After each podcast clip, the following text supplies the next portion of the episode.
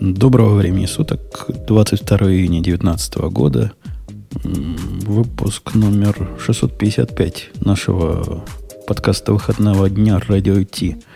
Выпуск странный сегодня, поскольку состав на 50% гостевой, с одной стороны, что, конечно, можно нам в вину поставить, с другой же стороны, он абсолютно сбалансированный с половой точки зрения.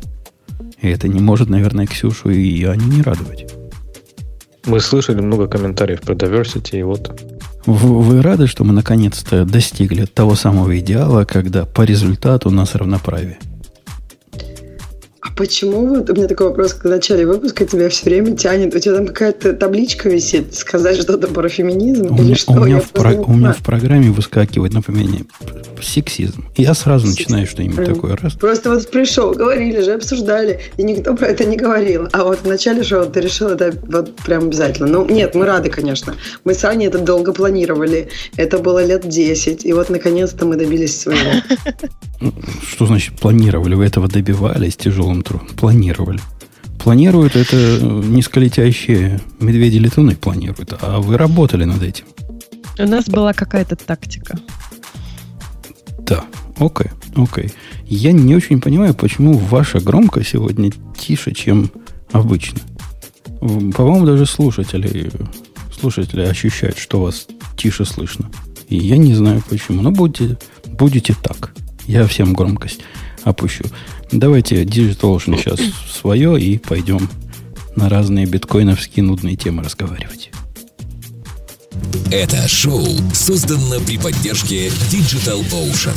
Digital Ocean – провайдер доступного облачного хостинга. Всего за 55 секунд и 5 долларов в месяц вы можете создать свой облачный сервер в одном из дата-центров, расположенных в Нью-Йорке, Сан-Франциско, Амстердаме и Сингапуре, и управлять им с помощью простой, интуитивно понятной панели управления или воспользоваться мощным API. Начните прямо сейчас. Введите промокод RadioDefist при регистрации и получите 10 долларов бонуса на аккаунт. Сегодня в наших темах, конечно, ну, кроме, кроме победы шовинизма в нашем подкасте, которую мы уже осветили, вторая главная тема – это победа Фейсбука над здравым смыслом. По-моему, это как раз то, что мы наблюдаем в анонсе, в анонсе этой самой Либры и новой криптовалюты. Поскольку я статью прочитал по диагонали, я надеюсь, что собеседники мои, например, Алексей, скажет, почему это так хорошо или так плохо. Мне кажется, что это ужасная идея. Но, а возможно, тебе понравится. Возьму и скажу. Ну, во-первых, я тоже статью читал только одну, вот, которую как раз, которую ты выбрал, что Facebook представил свою криптовалюту. И, если честно, у меня как раз немножко противоположное впечатление сложилось, что это не то, что у них там фляжка потекла, и они решили, как все сделать еще одну криптовалюту, а они сделали такую же, но другую. То есть, наверное, самый такой важный момент, который стоит отметить, это, в общем-то, это не биткоин. То есть это не основано не на том, что каждый может встать туда, ну, как в биткоине, да, ты можешь там установить себе, там, не знаю, криптить их и производить и так далее. То есть у них, по сути, на биткоине то, что называется proof of work основано, и ты можешь их майнить. А здесь вообще все не так. Здесь есть э, группа очень богатых компаний, которые будут контролировать всю сеть. Пока. Я тебя поправлю, потому что я статью дальше прочитал. Пока. Потому что их конечный план как раз proof of work этот самый перейти со временем, когда все устаканится ну, и стабилизируется. А вот здесь они немножко так уже, знаешь, растекаются мыслью по древу, и они такие, ну, как-нибудь мы потом куда-нибудь туда перейдем. Но пока там до 2020-го мы доведем количество компаний. Сейчас, по-моему, у них 13 компаний, которые э, владеют, по сути, вот этой э, децентрализованной, я бы сказал, то есть децентрализованной внутри вот этих 13 компаний сетью и обеспечивают их там, э, чтобы она не скакал курс и так далее, стабильность какую-то, вот, вывод. Но при этом они, по сути, вот это 13 компаний, они и контролируют. Поэтому да, она, конечно, крипто, да, она, конечно, основана на блокчейн, ну, ок. Ну, она в каком-то смысле распределенная. И, в принципе, даже они пошли на невиданный шаг. Я просто не понимаю, как Ксюша молча сидит и не бьет себя в грудь с криком «Мы смогли, мы смогли». Оно теперь будет даже не привязано, может быть не привязано к пользователям Фейсбука. То есть по умолчанию, да, конечно, они на пользователей Фейсбука рассчитывают. Но в общем кошелек этот, как он называется, там на Калибра, да? Калибра, по-моему, кошелек называется. Можно отдельно поставить и прямо пользоваться им отдельно. Однако с точки зрения вот приватности, анонимности и всего прочего, у меня целый ряд вопросов возникает. Они тут сильно топят за то, что они будут как другие, вот только законные. И если к ним кто-то придет, потребовать паспорт вот того злодея, который э, децентрализованный, анонимный, э, заменой валюты пользуется, они сразу выдадут. Выдадут, потому что нечего плохим людям в их хорошей сети быть. И с этого момента у меня возникает целый ряд вопросов, вспоминая о том, что ну, это Facebook, это приватность. И вот эти партнеры, о которых Леша говорил, их туда, по-моему, по 10 миллионов за штуку пускают. Скинулись. Да, и вроде бы эти партнеры какие-то данные про участников сети будут иметь, но вроде бы не все. Вроде бы не до паспортных данных. Все это как-то немножко напрягает. особенно напрягает на фоне того, что народ-то, конечно, ломанется. Ну, как, как нет? Ну, представляете, Facebook там свои фантики придумал. А везде будут их э, продвигать. И наверняка это дело полетит. А вот. Но они же еще, у них же еще миссия там есть. Они хотят принести деньги в те страны и в те регионы, где нет банковской развитой банковской системы. То есть страны там даже не третьего, наверное, какого-то там десятого мира и дать им какую-то электронную валюту, которой они смогут пользоваться. То есть, условно, туда, где нет визы. Э, э, да, и еще одно у меня сомнение, сейчас, Аня, дам тебе слово, в том, что списочек вот этих 27 э, компаний, которые коллабораторы у них – если на него посмотреть, то у них есть одно, одно общее. Ксюша, ты видишь, что общее среди всех этих компаний? Так 27, а просто кто-то сказал 13. Леша, по-моему, сказал 13. Я тоже видела цифру 27 в статье. У них есть две больших. Во-первых, все они ваши долинские. Во-вторых, я зуб даю все сплошные леваки. И вот как вот эти сплошные долинские леваки начнут решать, какие транзакции хорошие, какие нет, и отделять козлища от агнцев, вот это будет еще тот цех с конями. Слушай, ну ничего не изменится. По-моему, тебе не нравится ни как Google это делает, ни как Facebook. Поэтому, то есть для тебя ничего не поменяется, если коротко. Ну вот смотри, для меня является абсолютно возмутительным фактом то, что какой-нибудь банк, например, лезет э, своим носом в то, каким образом я могу при помощи их э, той или иной карты те или иные платежи делать. Это, по моему взгляд, возмутительно. Слушай, а это разве не государство туда лезет? Разве сам банк просто сам, вот сам такой, банк типа... лезет. Сам банк. А банк сказал, мы, мы боится этих, мы не хотим. Последствий? Не, не боится. Они просто социально ответственны и борются за всеобщую справедливость. Говорят, мы не хотим финансировать сделки между производителями оружия, законными производителями, потому что вот не хотим. Не хотим и не будем. Вот не будем. А другие То говорят, а мы не хотим отказаться э, как бы любой сделки делать между любыми, ну, то есть вот не хотят они оружие, они могут это просто... Вроде бы есть такие, которые уже отказались. Угу, интересно. Так это же есть капитализм, потом. То есть тебе не нравится банк, уходишь в другой банк. Но... А ну. так это коммерческая компания, они вольны все что Да, угодно у кого-то будет они такая могут... фича. Мы Конечно. можешь перевести деньги, там, я не знаю, террористам не можешь, наверное, государственно запрещено, но легальным тем, кто оружие продают, можешь. Но тут возникает вопрос по поводу... Э, тут не так просто, Леша, про, про капитализм. И я, конечно, за, за полное дерегулирование, однако вот эта концепция между э, utility и как бы не utility сервисом, она, она тут играет. Ну, это простой пример. Когда сотовая компания запретит какие-то разговоры по своей сети, потому что ей не нравится содержание этих разговоров. Это ведь абсурд. Ну, во-первых, ну, это абсурд, во-вторых, это будет противозаконно. Но это будет Подожди, абсурдно. но она же их вроде может там, ну, например, не запретить, а выдать кому-то наоборот, э, ну как, содержимое твоих разговоров, это, если это, она это, решит. Это, это не о том речь идет. Это как бы другая проблема. Проблема о предоставлении услуги вот такой трубой, которая пытается понять, что через эту трубу течет. То есть, если ты понимаешь, что через тебя течет, то уже не просто труба. И тебя... А мне кажется, не что, а куда. То есть их волнует, и их просто, им просто не хочется, чтобы вытекало вот сюда. То есть в любое другое место, им не важно что. Понимаешь? Мне кажется, этот вопрос. То есть они смотри, не хотят туда прокладывать трубопровод. Ну, Бутун, а чем это отличается от того же, например, по, каком-то выпуске мы говорили, по-моему, позапрошлом, э, когда там Dio, ну, в принципе, любая компания, да, может удалить твой аккаунт, закрыть без объяснения причин. Почему? Ну, что они могут. Потому что это, ну, сервис, который они тебе предоставляют. И они могут его отменить, там, на условии Terms and Conditions, и перестать его предоставлять. Точно так же банк, банковские услуги – это обычный сервис. Нет, банковские услуги не обычный сервис. Банковские услуги на сегодняшний день это сильно регулируемый, зарегулированный сервис, в отличие от DIO. И я вовсе не выступаю в то, что им новые регуляции впендюривать. Я, я просто высказываю мнение, что вот с этим открытым и очень э, левосторонним новым блокчейном у нас будет этих э, регуляций со стороны самого производителя столько, что придется государству вмешаться, чтобы с этого дела разрулить. Ну, посмотрите, что с YouTube сейчас происходит.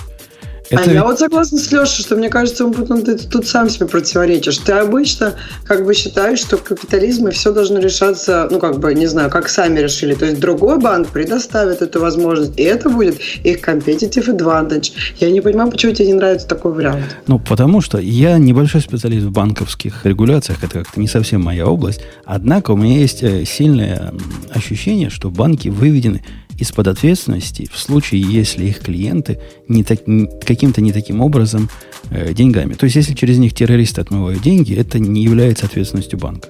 Мне так кажется. Может, это не так. Это я просто продолжаю аналогию с YouTube. YouTube, например, выведен из-под ответственности за материалы, которые публикуют их пользователи. По-моему, и с банком также.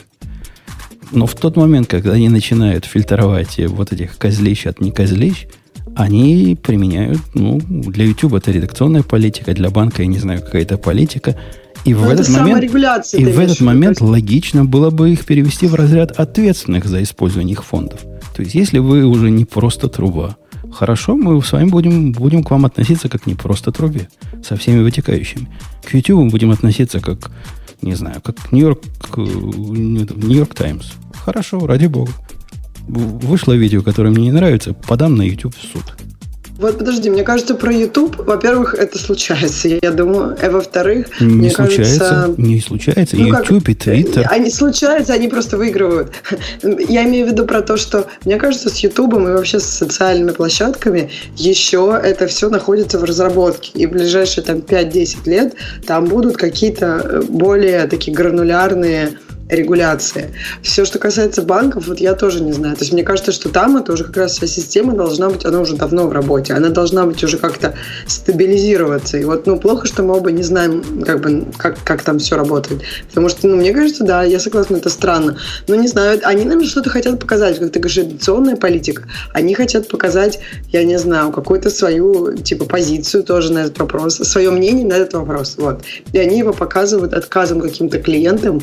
Именно они не клиентам отказывают, а отказом в каких-то операциях. Правильно? Они же, они все равно, ты, например, Таупатун или Аня, но они не хотят, чтобы как бы вот операции такого рода проходили через них. То есть, а, когда они, например, скажут, ну хорошо, ладно, мы сейчас не любим владельцев оружия. Нормально. Мы им откажем. Ксюша аплодирует ваше право. А потом они, например, Ксюша, скажут, а мы женщин больше не любим, потому что как-то статистически... Нет, по статистически... подожди, я же тебе опять сказала, что мне кажется, что если... Хорошо, знаешь, женщин, история... работающих в Фейсбуке, они Да нет, кто-то торт там отказался делать э, товарищам геям. Да. И, по-моему, они проиграли. То есть я имею в виду, что если кто отказывают... проиграл? Кто проиграл? По-моему, про... тот, кто, по-моему... А, или ты думаешь, наоборот, выиграл? Э, те, кто... Это дело дошло до Верховного суда. Да, и, да. И тем, тем, кто отказались э, делать торт, э, сказано в своем праве. А, ну то есть получается, что могут...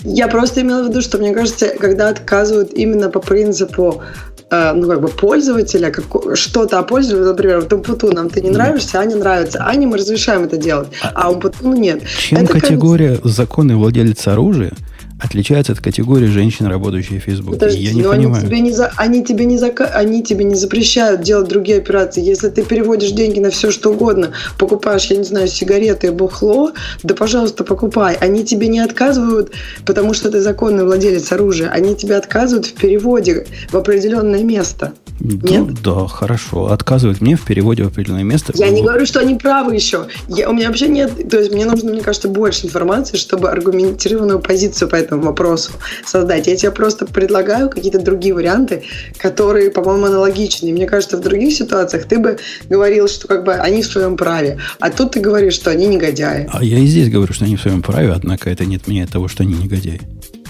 А вот смотрите, интересно, что как раз вот эти централизованные валюты изначально, тот же биткоин, да, он родился как раз, чтобы убрать вот этот э, какую-то authority, которым рассказать, э, как сказать, ну вот это регулирующую какую-то компанию, типа банка, которая скажет, а мы не будем этот платеж проводить, потому что он нехороший.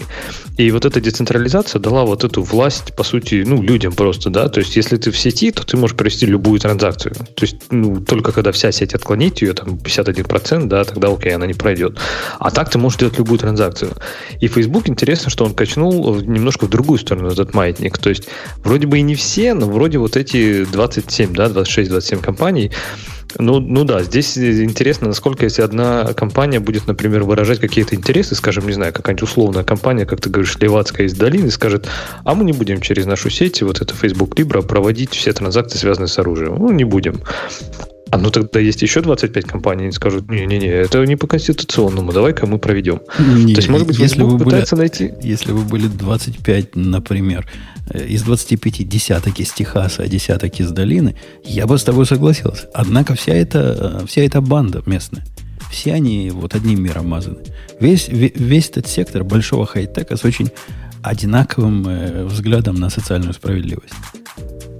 И... То есть ты считаешь, южане там не представлены основании? Да, даже не в южанах дело. Меня вовсе не удивит, что эта сеть, например, станет эм, не переводить для, для белых мужчин старше 40 лет традиционной ориентации со временем. Это тоже вполне возможно. Потому что взгляду... Они могут делать, что хотят в своей сети. Я не с этим спорю. Я просто с выборочностью вот этих... Э, э, как они называются это у них? 27. Founders. Коллабораторов этих я да, выбрать. Валидаторы, валидаторы. Валидаторы. Это раз. Во-вторых, вот этот посыл, позыв основной, что мы отрегулируем нашу сеть таким образом, чтобы злодеи не проникали, он как раз давит на мою другую Ксюшу Мазуль, не на республиканскую, а на либертарианскую. Я, например, считаю, что бороться административными способами с злоупотреблениями, противозаконными действиями, это вообще не их дело. Это дело правоохранительных органов. И не их дело правоохранительным органам помогать в этом, в этом процессе. Особенно на, э, на фоне вот такой децентрализованной валюты, где приватность это, это типа наше все. Ну, было до того момента, как туда Facebook не пришел. Зря они, ну, не зря, я понимаю, зачем им это надо. Facebook это про вас, чем, чем больше знают, тем, тем лучше живут. С этим-то все понятно. Зачем нам это надо? Вот вопрос. Я, конечно, не Ксюша, но мне кажется, он потом ты, кстати, обвиняешь эти компании в том, чего они еще не сделали. То есть они ничего не регулируют, они еще ничего не сказали, еще сеть даже не запускала, не запустилась, но ты уже думаешь, что они будут регулировать. Может быть, не будут. А я И тем более сейчас 27, опыт. они до, они до 100, они до 100 компаний расширят это к 2020, то есть к моменту запуска практически.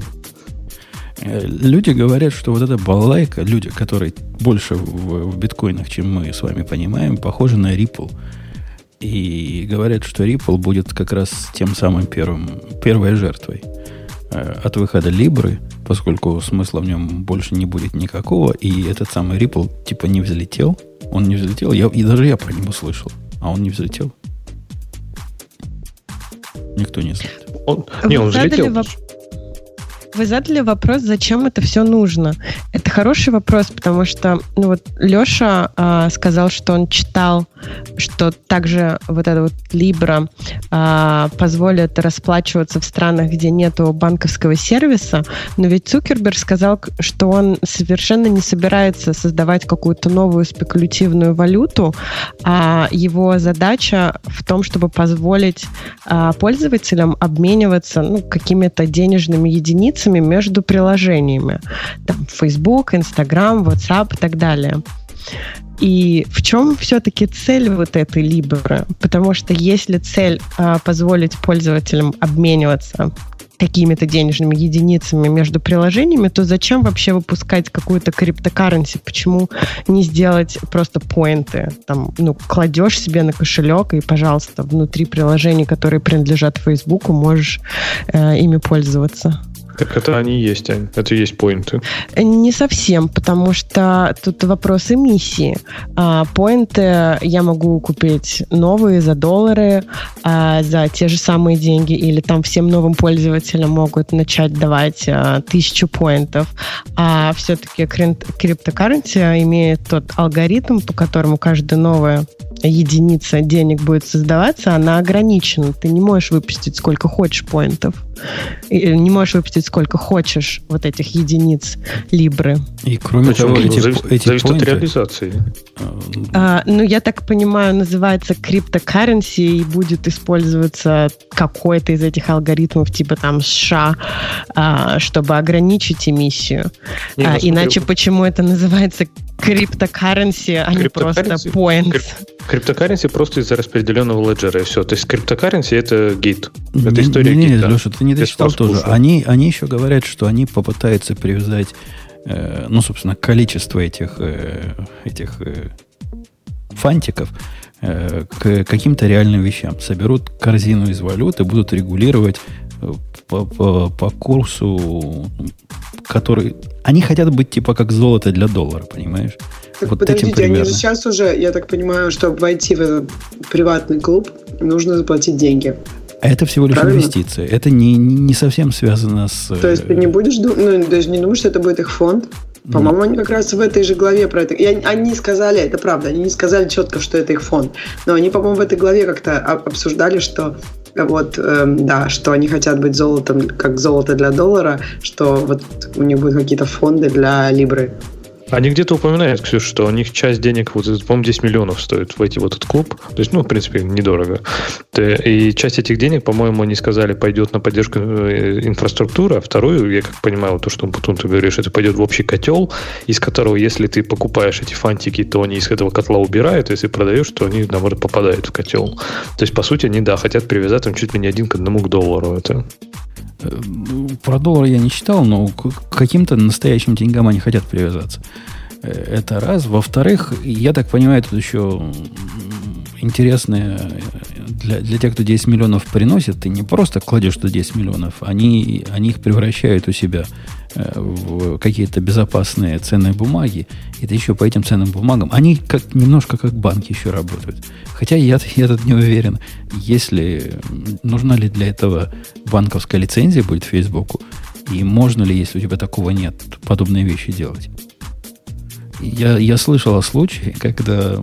Не слышал, я знаю чувака, коллегу своего бывшего. Ну, который... это Робин Худ. История, они же, их же недавно за, заругали и сказали, чтобы они подавали на банковскую лицензию, и они закрыли свой супер новый продукт. А, чувак, вот чувак, с которым я работал лет пять назад, э, еле-еле отбился от, э, от этих регуляторов, а он всего лишь в своем, в своем переулочке организовал инвестиционный фонд. Ну, такой микрофонд то есть э, с соседями сбрасывались, а он их деньги вкладывал туда, куда считает нужным. Ну, подожди, ну это же вообще чисто блок, брокер. То есть вот... Так нет, он, он и свои, и их деньги. Он, значит, понимает, куда вкладывать в нашей области. Какая разница? Ну, брокеры свои деньги тоже могут вкладывать. Нет, не так работает. Ну, могут, в принципе, но это да. не, не такой типа трастовый. Нет, в смысле, ну они не, не да, не создают, ну, ну как бы все равно это же как-то нужно. А они как-то вообще никак не оформляли это. То есть, и вот даже перевод. непонятно, как оформлять. И что тут именно оформлять? Так траст, наверное, разве нельзя траст делать? Ну, так все, что он делал, насколько я понимаю, он открыл в каком-нибудь там Америтрейде еще где-то инвестиционный аккаунт. И на нем продавал, покупал Э, вещи для своих соседей и для себя. Э, всякие, всякие бумаги разного. Я не вижу тут ничего такого, что требует особой регуляции, особенно если все согласны. Но да, регулятор наш лезет глубоко. Паевый инвестиционный фонд. Да, да, на паях, на паяхины. Так не делайте так, мальчики и девочки, даже если вы понимаете, что, что вы творите. Схватит вас за одно место. Э, что еще про Libru мы знаем? Про 10 миллионов мы сказали. Они будут стабильные. Э, вот этот регуляторный провол у них там будет везде. Они будут пытаться жить в полном согласии с локальными законами. Ну, окей. Окей. Все это меня пугает. И я повторюсь, почему она меня пугает? Потому что, с одной стороны, у нас Facebook. который, не при Ксюше будет сказано, имеет не самую лучшую репутацию в том, что касается приватности и утечек.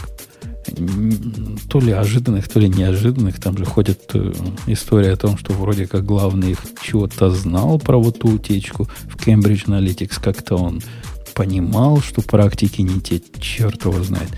Но все равно, даже если ложечки нашлись, у нас впечатление так себе по поводу способности Фейсбука с этим справиться. А тут вот такое.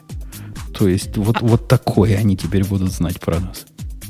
А вам не кажется, что как раз а, для того, чтобы отойти от а, предубеждения, что Facebook это вот только платформа, где можно чатиться и смотреть фоточки, и все не секьюрно, и все плохо, вот они стараются начать а, внедряться в какую-то сферу, которая сейчас модная, крутая, все секьюрно. Как это будет использовано, вообще непонятно пока. Вроде бы эта сфера вроде как уже не очень модная. Среди кого она модная? Почему нас должны интересовать? Вот я, я вас спрошу напрямую, девушки. Почему нас должны с вами интересовать проблемы вот этих стран, где банковские услуги э, жителям недоступны? Вас сильно волнует, что в Зимбабве у них нет э, банковских автоматов. Вот просто кушать не можете. Нет, но, наверное, компании, которые зарабатывают деньги на пользователях, хотят, чтобы э, все пользователи этой планеты могли им платить деньги. А мне это кажется каким-то сомнительным доводом. Ну, я не знаю, сколько там в Занзибаре у них э, годовой доход. Подозреваю 5 долларов в год. Не думаю, что если они из этих 5 долларов даже целый доллар смогут Фейсбуку отдать, Фейсбук от этого станет очень богато-богато. Где вы, кстати, прочитали про то, что... А, что в Занзибаре вот нет банков? Вот, нет, нет, что идея Либры это принести э, платежный инструмент в страны, где нету банковской. Ну, это Ксюша там э, сказала. Про, а, они, они Я не видела этого. Unbanking слово в этом контексте. Это как раз про Занзибар. А, Мне кажется. Okay.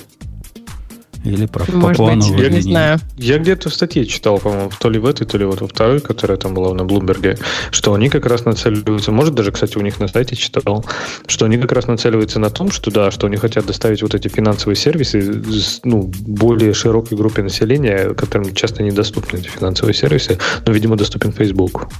Я читаю совершенно другое, что э, это просто uh, efforts to expand its payments uh, and keep customers within the wallet garden of its social media apps by creating their own money. То есть, по-моему, идея другая.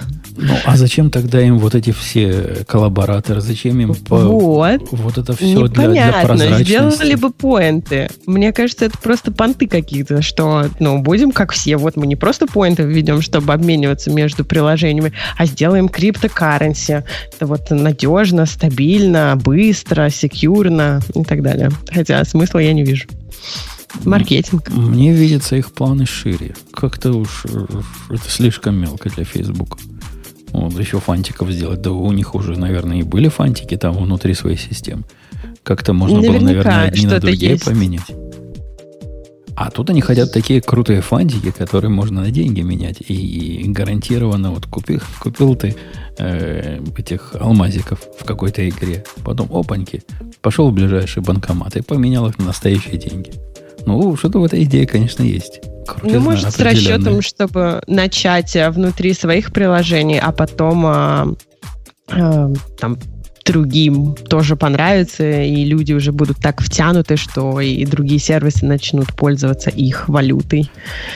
К сожалению, без ведущих подкаста, которого вышло, по-моему, целых два выпуска, где ведущие вдумчиво обсуждали криптовалюты и все прочие биткоины – а именно Бобук и, и, и Грея, нам на эту тему трудно говорить, не фантазируя. У нас тут половина из того, что мы сказали, в, в оптимистическом случае половина. А, наверное, в реальном процентов 80. Это фантазии. Может, мы вообще нанесли. Никто не знает. Я чувствую, они в, они в комментариях напишут потом. Там. Радио Ти уже не торт напишут они. Придется еще раз обсудить. Однако, однако, у нас есть темы, в которых мы, например, понимаем. Э, например, мы понимаем в теме о том, что э, вот Apple уже не торт. И у MacBook Pro батарея взрывается как э, не, не в приличном обществе сказано в Samsung в каком-то. Слышали страшную историю? Рассказывайте, у кого взорвалась уже.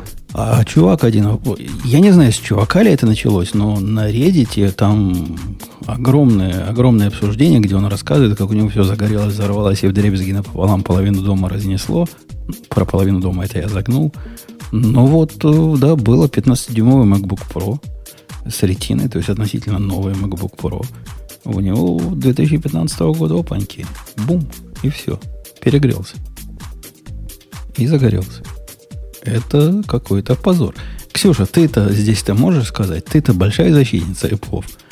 Ну, врет чувак. Наверное, сам нагрел паяльной лампой. Отошла, наверное, Ксюша. Спросим Аню. Аня, сам нагрел паяльной лампой, как ты предполагаешь? Да нет, я думаю, что э, на самом деле какие-то проблемы в этих моделях, потому что я когда эту статью прочитала, мы вот там проверили один из лаптопов, который дома сейчас. И да, один из них а, попадает под этот рекол. И я потом еще почитала а, все другие реколы в этой статье, которые были за последний год или два. И мой лаптоп, который у меня сейчас мог бы попадать под рекол SSD, но, слава богу, нет. Вроде бы по Mac, по этому по, господи, как по serial number проверила, все нормально. Но это, конечно, забавно читать, сколько реколов было за один год. И я не понимаю, с чем это связано. Это модная agile methodology теперь используется во всех компаниях, даже там, где почему, нужно все четко протестировать. Ну, почему, почему сразу вот на Apple наезжать? Тут была бы Ксюша, она тебе ответила. А ты следила за отзывами реколы отзыв, да, или призыв, как это по-русски будет? Когда... А, отзыв. Отзыв. отзыв. За отзывами для своего автомобиля, например. Если ты следишь за ними да. пристально, то там постоянно Я слежу, отзывают, когда, призывают. Да, когда у меня был Volkswagen, это постоянно. То подушку поменять, то, не знаю, что там в тормозах, еще что-то. А сейчас, э, я не помню, сейчас у меня Mazda, по-моему, не было пока реколов. А, а у меня даже а, при, кстати... при, при моей маленькой коллекции оружия был рекол с, с одной из единиц. Пипец. То есть такое бывает. Такое бывает. Ну, а вопрос вы... в количестве. Ну, так это же не... К- вот, каждые вот эти, три которые... месяца рекол. Я помню, кроме этого, safety recall, то есть по безопасности еще один, когда они блоки питания отзывали. Э, блоки питания внешние, вот эти для, для заряд, для, для, для питания, для зарядки. И все, я больше не могу сейфти припомнить. Были еще какие-то? То есть я то, тоже что не они... помню. Ну, а что, а, а что если случится, нам взорвется батарейка, ну, которая сейчас рекол? Перегреется и есть риск пожара. То есть она реально перегреется. Ну, на сайте, привет, кстати, Samsung. На, сай... на сайте Apple написано, что если ваш серийный номер попадает под этот рекол, вы не можете пользоваться, типа, закройте ноутбук, выключите его и не пользуйтесь им до того, как вы не отнесете в Apple Store. То есть они прям так как-то серьезно к этому относятся. Я уж не знаю, насколько реально серьезная проблема. Не-не, это, это наверняка легальные. Им адвокаты посоветовали сказать, что после того, как человек это прочел, это уже его ответственность, а не наша. Да, я тоже думаю. Мне кажется, что я, ну там, там, возможно, есть какой-то процент случаев, где действительно батарейка вот настолько ну, опасно. Но я думаю, большинство все-таки нормально. У них наверняка же есть какие-то тесты и так далее. Но да, мне кажется, им безопаснее, так сказать. Им безопаснее вообще, наверное... Ну как, если я думаю, там было настолько опасно, они бы сами их забирали или еще что-нибудь придумали. Я думаю, что там... Так, по, так и делают. Сделали рекол. Как бы, окей, может быть, у тебя коленки не сгорят и квартира не сгорит, но а, я покупаю ноутбук, и я хочу, чтобы э, я могла им пользоваться, я могла работать, у меня на нем данные, у меня на нем вся жизнь. И если в один момент э, у меня сгорит э, нафиг ноутбук, я потеряю там месяцы информации и работы. Конечно, да, можно все куда-то там перекидывать и так далее, но все равно это неудобно. Не, конечно, Нет. обязательно ну, надо делать бэкапы, ну, потому что да, понятно. Сгоревший да, ноутбук. И жесткий диск тебе из этого ноутбука дадут, там просто батарейка. Ну, нет, если, конечно, она взорвется там, там может кто-то повредить. Но, по-моему, если просто ну, батарейка перегревается, то жесткий диск тебе просто достанут оттуда, и ты с ним идешь и сделаешь там 5 бэкапов, если захочешь. Ну, если он там где-то не очень рядом с этой батарейкой, и он не сгорит вместе с ним. А не знаешь, как мы Нет. параноики носим э, в Apple свои ноутбуки для починки? Знаешь, да, как? Мы сначала, Нет. мы сначала их приводим к их действенному виду. То есть восстанавливаем их первоначальное ну, понятно, состояние что полным форматированием. И поэтому мы, параноики, должны быть готовы к тому, что наши лаптопы в любой момент могут э, стать такими. Ну, конечно, э, нужно все копировать и там, отправлять куда-то в облака, э, но даже если вся информация и все данные сохранены, то там, я потеряю, наверное, неделю на восстановление э, ноутбука в то состояние, в котором он был до того, как он у меня сломался. Слушай, и... восстановить, восстановить из этого, из бэкапа? Uh, я не... Ну, как бы вот... Ну, 2 терабайта В Амазоне нельзя просто сделать такой бэкап, потому что там еще куча всего установлено на нем. Чего такого? Поэтому я пользуюсь всегда только стандартными настройками. А вообще, кстати, про Apple Store еще вот ты ему потом сказал, и у меня реально был недавно такой параноидальный опыт с Apple Store, я вообще просто в ужасе был. То есть мы пошли покупать новый телефон, и они реально попросили, ну, там уже есть вот этот трейды, да, когда можно отдать старый и получить новый. Но такие, а вы можете его разлочить? Там, типа, серийник, значит, ну, да. Разлочили, и она взяла телефон сотрудница и унесла его куда-то. То есть никогда страшнее паранойи у меня просто не было. То есть реально мне попросили разлочить телефон, и унесли его. И мне было реально вот эти там, сколько на две минуты, наверное, не было, это было очень страшно. Не знаю, может, до сих пор должно быть страшно, но телефон вернули, и, и все хорошо. Подожди, ну, слушай, когда в ресторане твою кредитную карту уносят, тебе не страшно? Слушай, я вообще не понимаю, как вы с этим живете. То есть они реально говорят, впишите, сколько хотите чаевых, а потом мы вам как-нибудь это все снимем с вашей карты. Леш, я тебе объясню. Это кредитная карта. И на кредитной карте деньги не твои, это деньги банка. Поэтому если что-то случается, ты банку говоришь, извините, я этой транзакции не делал. И это проблема банка. Разбираться, что там произошло, ты свои деньги не потеряешь. Ну, не только кредитные, я же могу дебетовую использовать. Карту. Нет, тебе нужно будет тогда внести, э, ввести код, они тебе принесут этот посттерминал. А, ну то есть это только для Потому кредитки. Что, да, да, да. да. Кредитки, кредитки без пароля, а дебетовые карты с паролем. Тут Спину. Все равно, а паранойя, равно, а паранойя Леша, ты знаешь, как моя паранойя сработала на днях? Это прямо было... Жена даже испугалась, говорит, что с тобой? С лица сошел бедный муж. Э, теща. У меня теща есть, которой я выдал iPad. И этот iPad у тещи перестал правильно работать. В ее объяснении понять, что такое неправильно работающий iPad, абсолютно невозможно. Она говорит, я захожу на YouTube, а он мне говорит, для того, чтобы продолжить, Э, пройдите на сайт э, Роскомнадзора и что там видите. То есть явно она не в YouTube заходит, в какое-то другое место заходит. Ну, объяснить куда не может. Может и в YouTube потом, все может быть.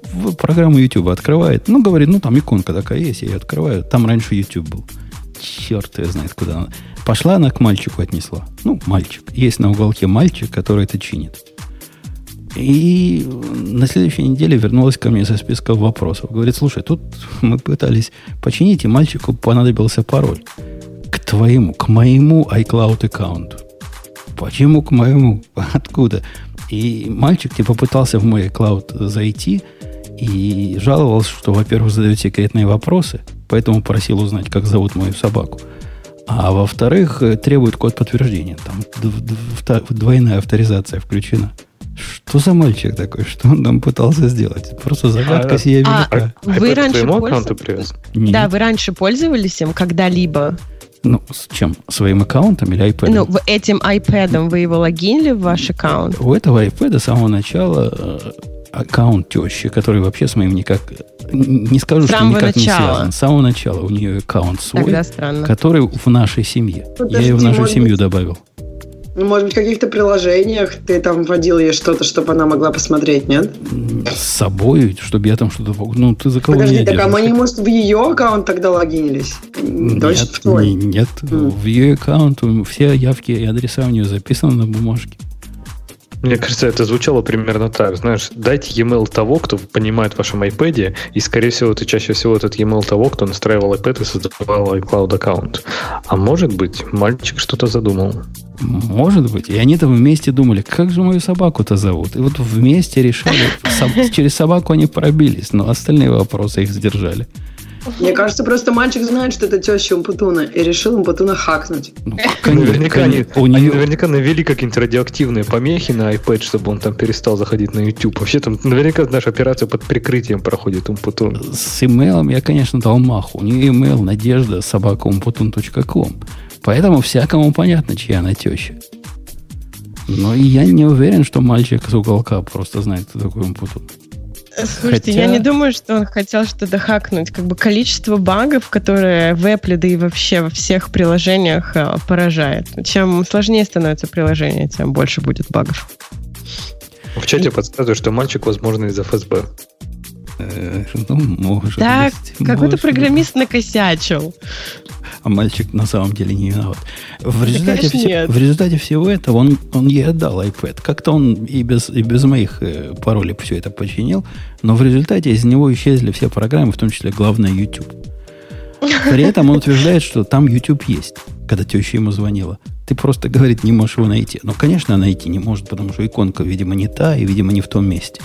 Видели а вот я подумала, может быть, она Телеграм открыла вместо Ютуба, потому что Телеграм говорит, что типа закрыто по русскому надзору. Так она не знает, что такое Телеграм. Я ну, такого ну, я не знаю, может, кто-то установил, мальчик. Ну, может быть. Ну, вы видели бы с конями, как я пытался ее научить, как слово YouTube написать. То есть, после того, как мы совсем сдались уж найти YouTube в виде иконки, и я понял, что можно экран вниз сдвинуть, там YouTube вверху написать. Подожди, так а что такого-то у Батона? УОУ. Да-да-да, мы с этой задачей не, не, спра- не, спра- не справились. Не справились. Да, это сложно. Я тоже маму, я помню, как-то мама учила в Microsoft Word что-то там делать. И как бы, не, ну, как мы просто по телефону. И это было вообще тут еще челлендж. Я ему говорю, я ей говорю, там, правый нижний угол. Она там ищет в самом низу, а не в, толбаре, в толбаре, например. А я имела... TeamViewer, Ксюша, TeamViewer. Ну да, но... По-другому никак. А я, я так, так жалею, что для iPad такого нет. Есть. Ремонт кон... а, есть ремонт контрол для YouTube, для нет, iPad? Наоборот, есть iPad. Не, Она ну, мне не поможет.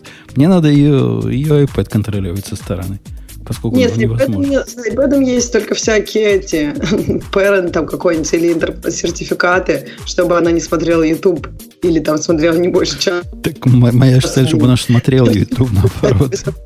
Так надо, надо девайс, так, на котором ничего кроме YouTube нет. То есть такая чисто смотрелка, чтобы вообще ничего кроме Блин, YouTube нет. А да, ей еще нужно одноклассники, Facebook. Да и, а, и что-то еще. Какие-то есть. А это все, разные девайсы, это все разные девайсы он потом. А, а, я, это, я, это глубоко. А это хорошо придумано. Да не, потом как бы еще появляются какие-то новые приложения. У меня вот тоже. На самом деле просто нужно maintenance там раз в год встречаться и, и как бы Эм, как я просто раньше недооценивала это, нужно прямо э, там писать. Вот эти два часа э, как бы занимаюсь девайсами всей семьи, или там даже три или четыре. Потому что я помню, что у меня получалось, что это все откладывается на последний день, а потом последний день я офигеваю, как все долго, как все не работает, что надо там пере, ну не знаю, зарефрешить, ну полностью там, все настройки убрать, так проще. В общем, да. Представляете, куда надо когда-нибудь а, наши дети также будут про нас говорить, что вот они не могли там а, тыкнуть в голограмму. Нейроинтерфейс какой-нибудь. Да. Не, мне кажется, не будут, потому что это все-таки не все люди, не все взрослые люди такие. Вот Умпутун, например, он же тоже уже как бы не молод совсем. Но это что же наезд такой был? Да, все Facebook может настроить. Моя история, кстати, с программистом 69-летним так и не закончилась. Так ведь Леша пропустил э, продолжение этой эпопеи, где я думал, что я уже все, уже история про программиста завершилась. Мы уже с ним расстались. Нифига подобного.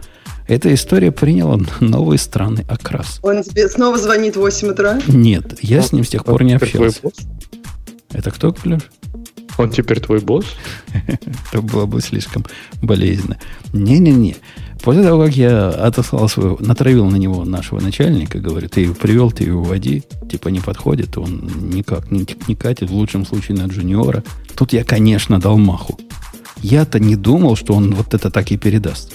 Он ему и позвонил и говорит, чувак, говорит, ну ты, ты хорош, конечно, ты в бизнесе понимаешь, но с точки зрения нашей технологии ты типа джуниора, поэтому никак не можем э, тебя взять. Потому что, ну, джуниор. А он говорит, а я согласен на зарплату джуниора. Опаньки. И, и вот и как, какой теперь довод приводить? Это неожиданный поворот, да? Неожиданный. Он-то, он-то начал, ты, я, ты помнишь, я рассказал, он начал с 300 долларов в час. Подожди, а мы же обсуждали, то есть Бобука сказал, ты его хочешь, ты его возьмешь на 100 тысяч, и как бы все, ты не хочешь его теперь брать на 100 тысяч, то есть ты, получается, поменял свое мнение? Не, я поменял Извините, свое мнение. А напомните мне, а что плохого в 65-летнем программисте? 69-летний, это раз. А Хорошо. Не возраст, возраст, я так понимаю, не имеет большого значения. Он Там на, у них... Наоборот, возраст возраст меня радует. Я, наоборот, смотрю на возраст его с надеждой. Однако он совсем не нашего типа программист. Он Но программист просто не типа... подходит по квалификации. Почему вы тогда говорите, не что квали... проблема в деньгах? Не квалификация. Он, он крутой. Он продал компанию, которая вот как наша, только другая, типа конкурент наш был главный. И он в этой компании писал сам почти все. Но поработав с ним немножко над тестовым проектом, они, я понял, что так жить нельзя. Вот так писать не, невозможно. Вот такого я не видел давно уже. В чем проблема? В чем? Во всем. У нас, кстати, есть тема про чистый код. Там, да? Можно будет ее потом закинуть. Во всем. То есть, ну, придумай какой-нибудь грех. И, и там он будет. Ну, люб, любой грех. Ну, например, писать код, код, который не компилируется. Ну, подождите, ну, так, конечно, никто не пишет. Не пишет, да? Же... Ну, вот он пишет. А, писать код, который невозможно тестировать. Писать код, в котором нет теста в принципе. Писать угу. код, который все является одной большой функцией main.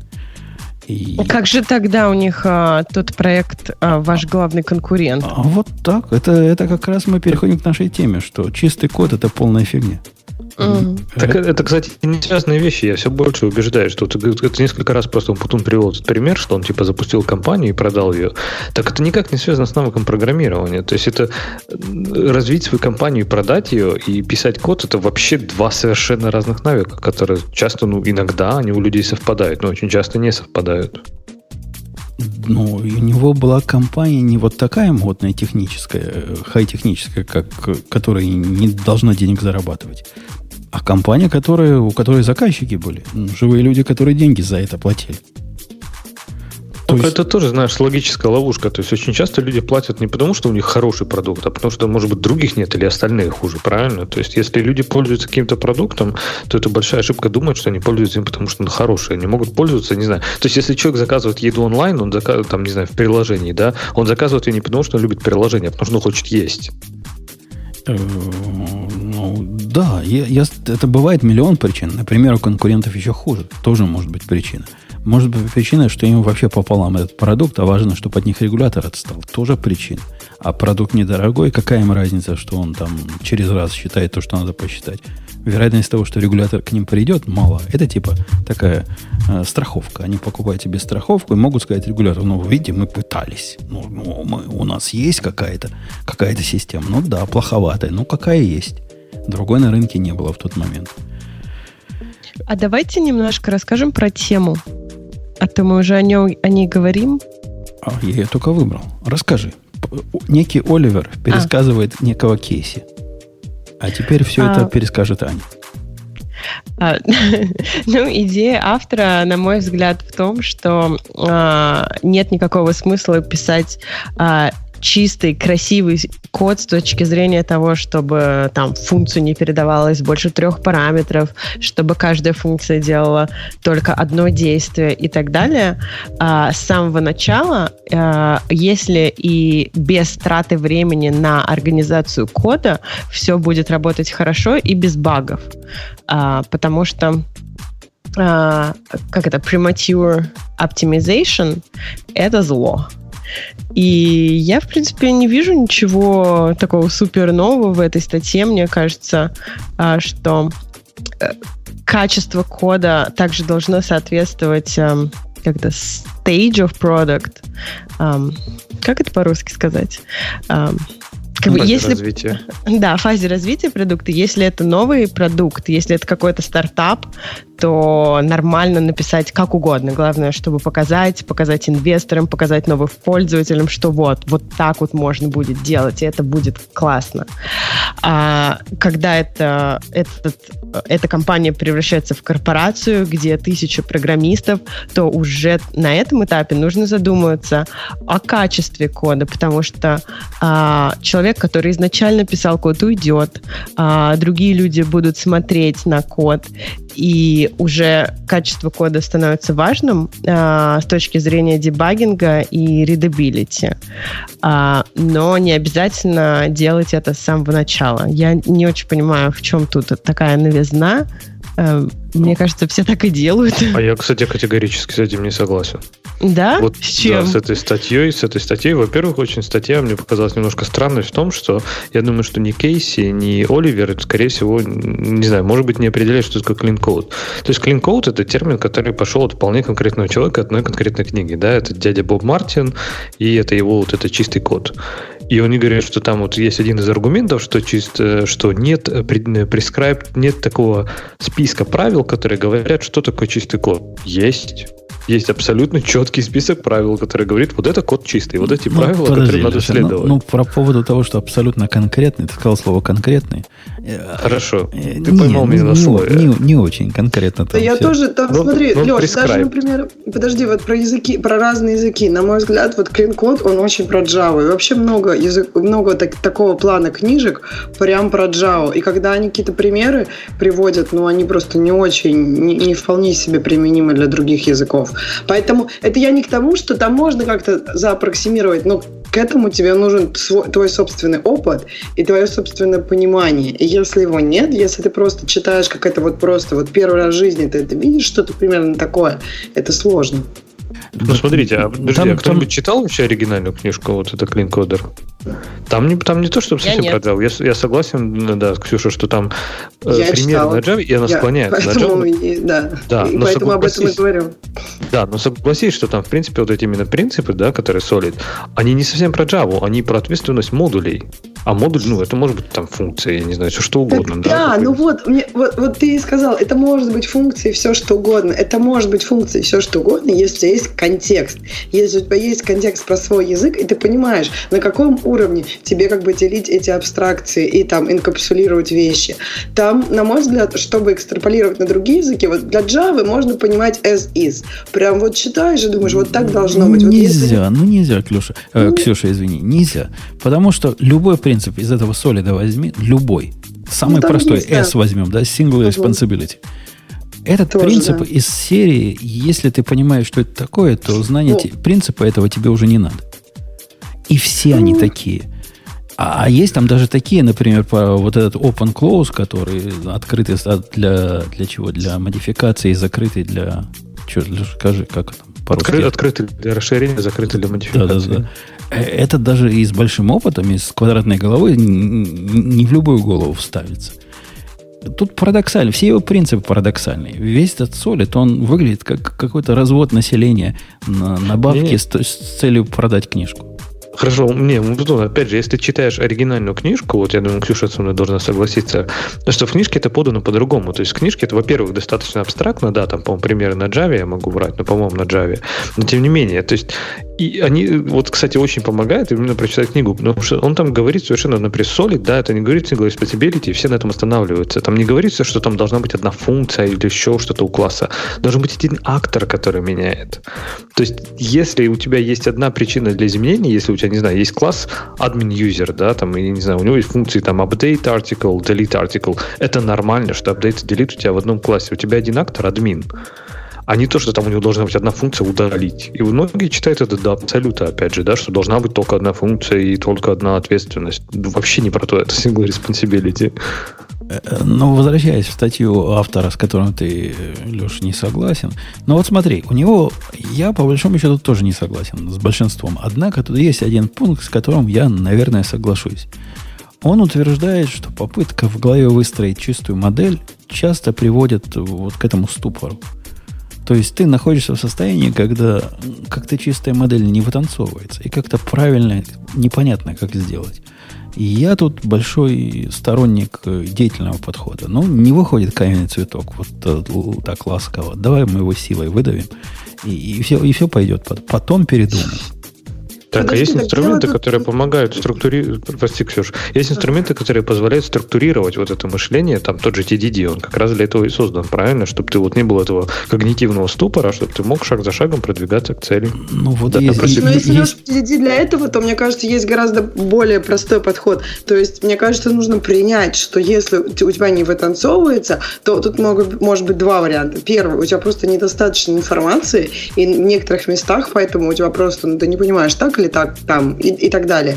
Либо, да, может быть, вообще не существует clean модели для твоего, для твоей проблемы. Ну, то есть Ксюш, это... ну и что? В такой ситуации что делать? делать Нет достаточно делать. информации. Все равно делать. Как правильно? Он говорит, конечно, чем, потому что не, нет другого способа узнать Именно. информацию, кроме как делать. И как нет, почему он есть? Ты можешь инвестировать в research. Ну, Например, думаю, да, мне... сидеть, чесать репу да. так.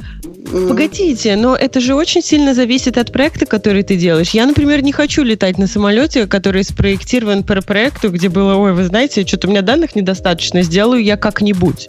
А если это сайт по киношкам каким-нибудь, то, ну окей, киношка так у меня не загрузится, и что они, теперь? Они, они Боинги, которых посадили, именно ведь так и делались, судя по ну всему. Ну вот я о том и говорю, что это ведь очень сильно зависит от а, проекта.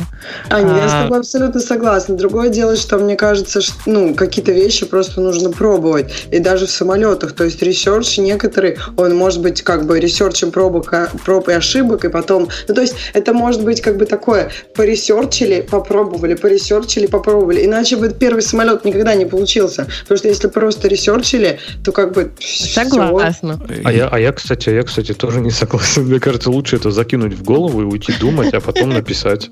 Потому что, не, ну, я согласен, что Леш, ко всему драфты... ты про все так считаешь или про ну, самолет? Ну, понятно, что сложно так аппроксимировать. Я софт для самолетов никогда не писал, но я говорю так про не нужно аппроксимировать, можно же разделить. Да, но я к тому, что мне кажется, что сама идея о том, что ты э, перед тем, как писать даже какой-то драфт, то есть можно писать грязный код быстро с условием, что он будет выкинут полностью, что он никогда не пойдет в продакшн. То есть потренироваться, пробовать идею, потыкать ее палочкой, то есть использовать код как палочку, это можно. А потом на основании этого выращивать как что-то уже другое, ну, наверное, это действительно может быть стрёмно. Я тебя, Леша, верну к Ксюшному доводу, который был очень э, правильный и тонкий. Просто я от Ксюши не ожидал такой тонкости довода. А о том, что для некоторых задач вот этого правильного кода может не существовать просто в природе. И дело даже не в том, что мы пока не способны... Возможно, дело в том, что мы пока не способны его придумать. Очень может быть. Возможно, когда квантовые компьютеры появятся, это будет и не проблема вообще для нас, для всех. Но вот есть ситуации, у меня были в жизни несколько раз ситуации. Ну, ты думай, не думай. Хорошего решения нет. Есть несколько плохих решений. И они плохие и, и грязные, с разной степенью грязности. И делать их у нормального программиста, который по клин-коду пытается делать все, рука не поднимется. Но надо. Потому что иначе не будет никакого решения. Ну, может быть, я говорю, не знаю, мне кажется, что такие задачи, может быть, там у тебя, я не спорю, Ксюша, может, у тебя были, но честно, мне кажется, 99% задач, которыми сталкиваются типичные там интерпрайзные программисты, они не такие. То есть там чаще всего стандартные паттерны, стандартные подходы, стандартные проблемы, и они все в эту, опять же, архитект, вот этот клин-код, да, это набор вот этих достаточно базовых правил высокоуровневых и так далее. То есть, ну, не знаю, элементарно, да, не надо, чтобы ваш контроллер там, не знаю, ходил в базу данных и вообще знал знал про... Или чтобы ваша база данных знала наоборот, да, чтобы ваша база данных знала про контроллер и сама там ходила, не знаю, что делала. То есть вот чисто такие, знаете, как, не знаю, мыть руки перед едой. То есть если ситуация, когда их не надо мыть, ну да, конечно, такое может случиться, но как часто такое бывает? Чаще всего мы моем руки перед едой, правильно? Вот клин-код это про это. Леш, мы пришли к тому, что у нас э, проекты разделяются на три. Первый, про который вот говорит Ксюша и Унпутун, те, где действительно недостаточно информации. Там как как-никак э, получится неправильно, не очень хороший код. Окей. Ты говоришь о проектах, где в целом задачи-то не слишком сложные, но теперь они разделяются на enterprise и на маленькие проекты. Вот ты как считаешь, для э, маленького нового проекта нужно прям тратить, инвестировать время и деньги, ресурсы программистов, чтобы сделать э, код красивым и поддерживаемым сразу? Конечно. Я даже... Не, более нет, того, просто я, я так не считаю. Тебе кажется, что, конечно, не, а я считаю, что нет. Не, не, смотри, ты просто, если ты ставишь вопрос так, надо ли инвестировать? Ну, конечно, ну, не знаю, если там это займет 100 как миллионов, то тогда момент, не надо. Но это, вот, это, видишь? Я не воспринимаю это как инвестиции, вот в чем дело. То есть... В смысле, как это ты не воспринимаешь это как инвестиции, если у тебя сидит три программиста, которые там это... три месяца будут над чем-то работать? Они ну, либо что? будут пилить новую фичу, либо они будут пилить ту же самую фичу, фичу, но только красиво. А потом Нет. Э, выяснится, что сама идея проекта не взлетит. И какая ну, разница, какой там был код? Ну, во-первых, ты такие примеры приводишь, знаешь, что они изначально твою точку зрения показывают в правильном свете. То есть, если разница там условно в три месяца, или там, ну, если это критически по времени, ну, не знаю, но Здесь идея, мне кажется, в том, что это такие вещи, кстати, сам ну, Боб Мартин про это говорил. То есть, а что делать, когда там, не знаю, мое начальство говорит мне, а у нас нет времени писать тесты, например, или там продумать архитектуру. Так это не вопрос. То есть, это как, я не знаю, то есть, ну, представьте, сейчас, не сейчас. знаю. Как, когда тебе да? есть такой треугольник, я не помню, как он называется, по шкалам там будет quality, scope и э, resources. Если тебе говорят, что у тебя э, limited deadline, и limited scope, тогда quality пойдет вниз. Так okay. это, это к тому, что есть, понимаешь, есть минимальный уровень quality. Вот как я говорю бы... про строительство начал говорить, правильно? То есть это как из разряда. А давайте, быть... не, давайте не, не может быть таких, давайте не носить каски на стройплощадке, потому что так быстрее. Потому что сопротивление может, меньше. Леш, это, вот ну, ты сейчас приводишь из этого экстремальный разряда. проект с жизнью человека, но может. Потому что, окей, я согласна, чтобы а, мой продукт вышел в свет к, к пользователям на месяц раньше, а, даже учитывая, что возникнет проблема, что вообще все ляжет. Да, Потому Леша, что... мне кажется, на самом деле, вот куча проектов, которые компании, которых там купили, которые выстрелили, у них всегда просто код такое Г, вообще Г. Но они просто выстрелили, они были первыми и так далее. И такой подход, ну, как бы мне самой, может быть, не хотелось, но он вообще работает. То есть, и как раз, мне, а, мне кажется, Аня вот до этого говорила, если ты про самолеты, да, если ты вот такое Г потом летает, это, это проблема для твоей компании, репутационная. А если ты кошечек показываешь, ну, показал ты, ну, не знаю, вон Твиттер, помнишь, как часто раньше лежал? Ну и что, как бы я не думаю, что это их главная проблема. У них как бы в тот момент им все пользовались, и они только росли, несмотря на то, что они ложились, когда ими пытались пользоваться много людей. То есть мне кажется, так. что не, не в общем. А я Лешу Так это ошибка выжившего, это ошибка выжившего, понимаешь, прости, Путун, я сделаю страшно, тебя перебью.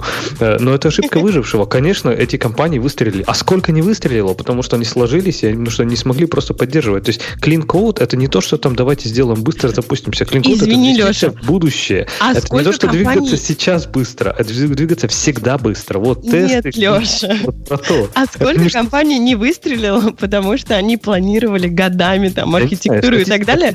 Нет, клинкод не про планирование годами. Я говорю, клинкод это как носить каску на стройке. Писать тесты это как носить каску на стройке. Нет, Леш, нельзя сравнивать жизнь человека с багом показа кошечки. Знаешь, ну я тебе... Ну, Погодите, по-моему, вы, вы спорите, вы спорите, основываясь на ложной Ксюша, подскажи слово дихтомия. Есть такое слово?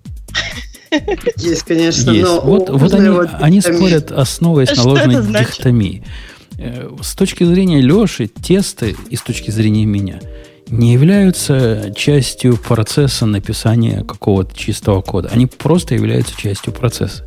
Когда у меня в офисе происходит э, разговор там, с кем-нибудь, кто вот такое несет, как э, Аня – и говорят о том, что мы сейчас напишем, нафиг нам тесты, мы по-быстренькому все напишем, меня это вводит в определенный ступор.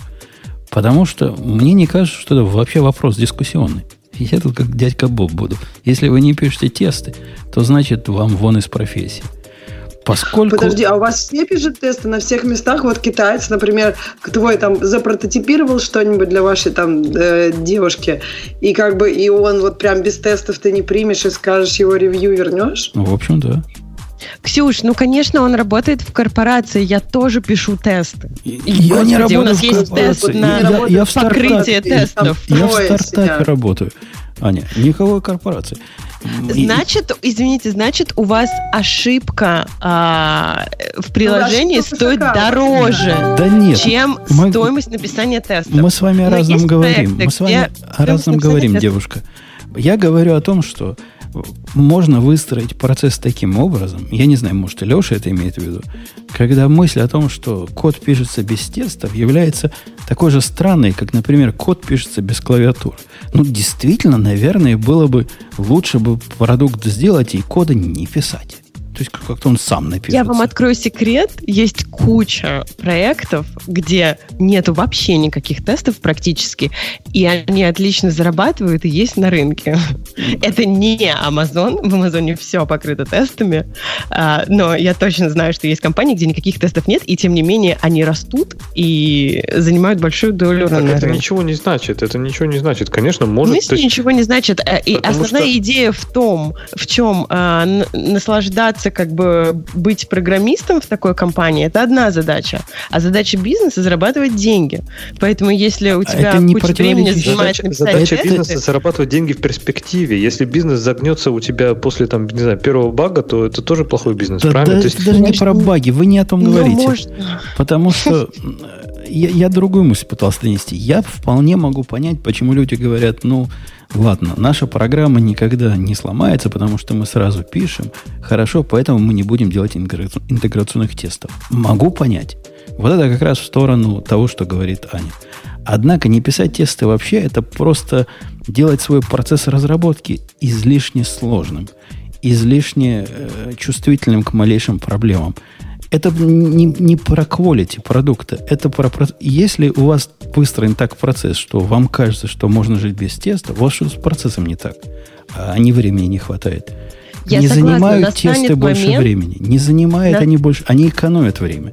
Наличие и тестов... тоже не занимает. Инпутун, я про это и хотел сказать, что клин-код точно так же не занимает. То есть это просто как, не знаю, это элементарно, ну, правила гигиены, правила безопасности, да, ты просто это делаешь, потому что так, так ты делаешь свою работу. Так Все ты... правильно. Тесты, вот в комментариях тоже пишут, что тесты ускоряют разработку. Правильно, в перспективе.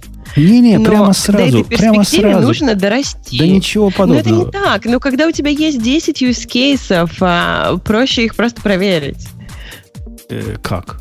Их руками. Никогда не, руками. Никогда не проще проверить руками. Во-первых, это проще да. проверить первый раз, а тут же тебе надо будет что-то поменять и проверить их второй раз. Да не будет проще проверить. Ну, никогда ну, такого вот не бывает. когда начнется, вот, станет этот момент, когда проще написать тест, нужно писать тест. В статье говорится о том, что не обязательно сразу делать так. И а, эволюционно обез, а, проект станет а, более clean.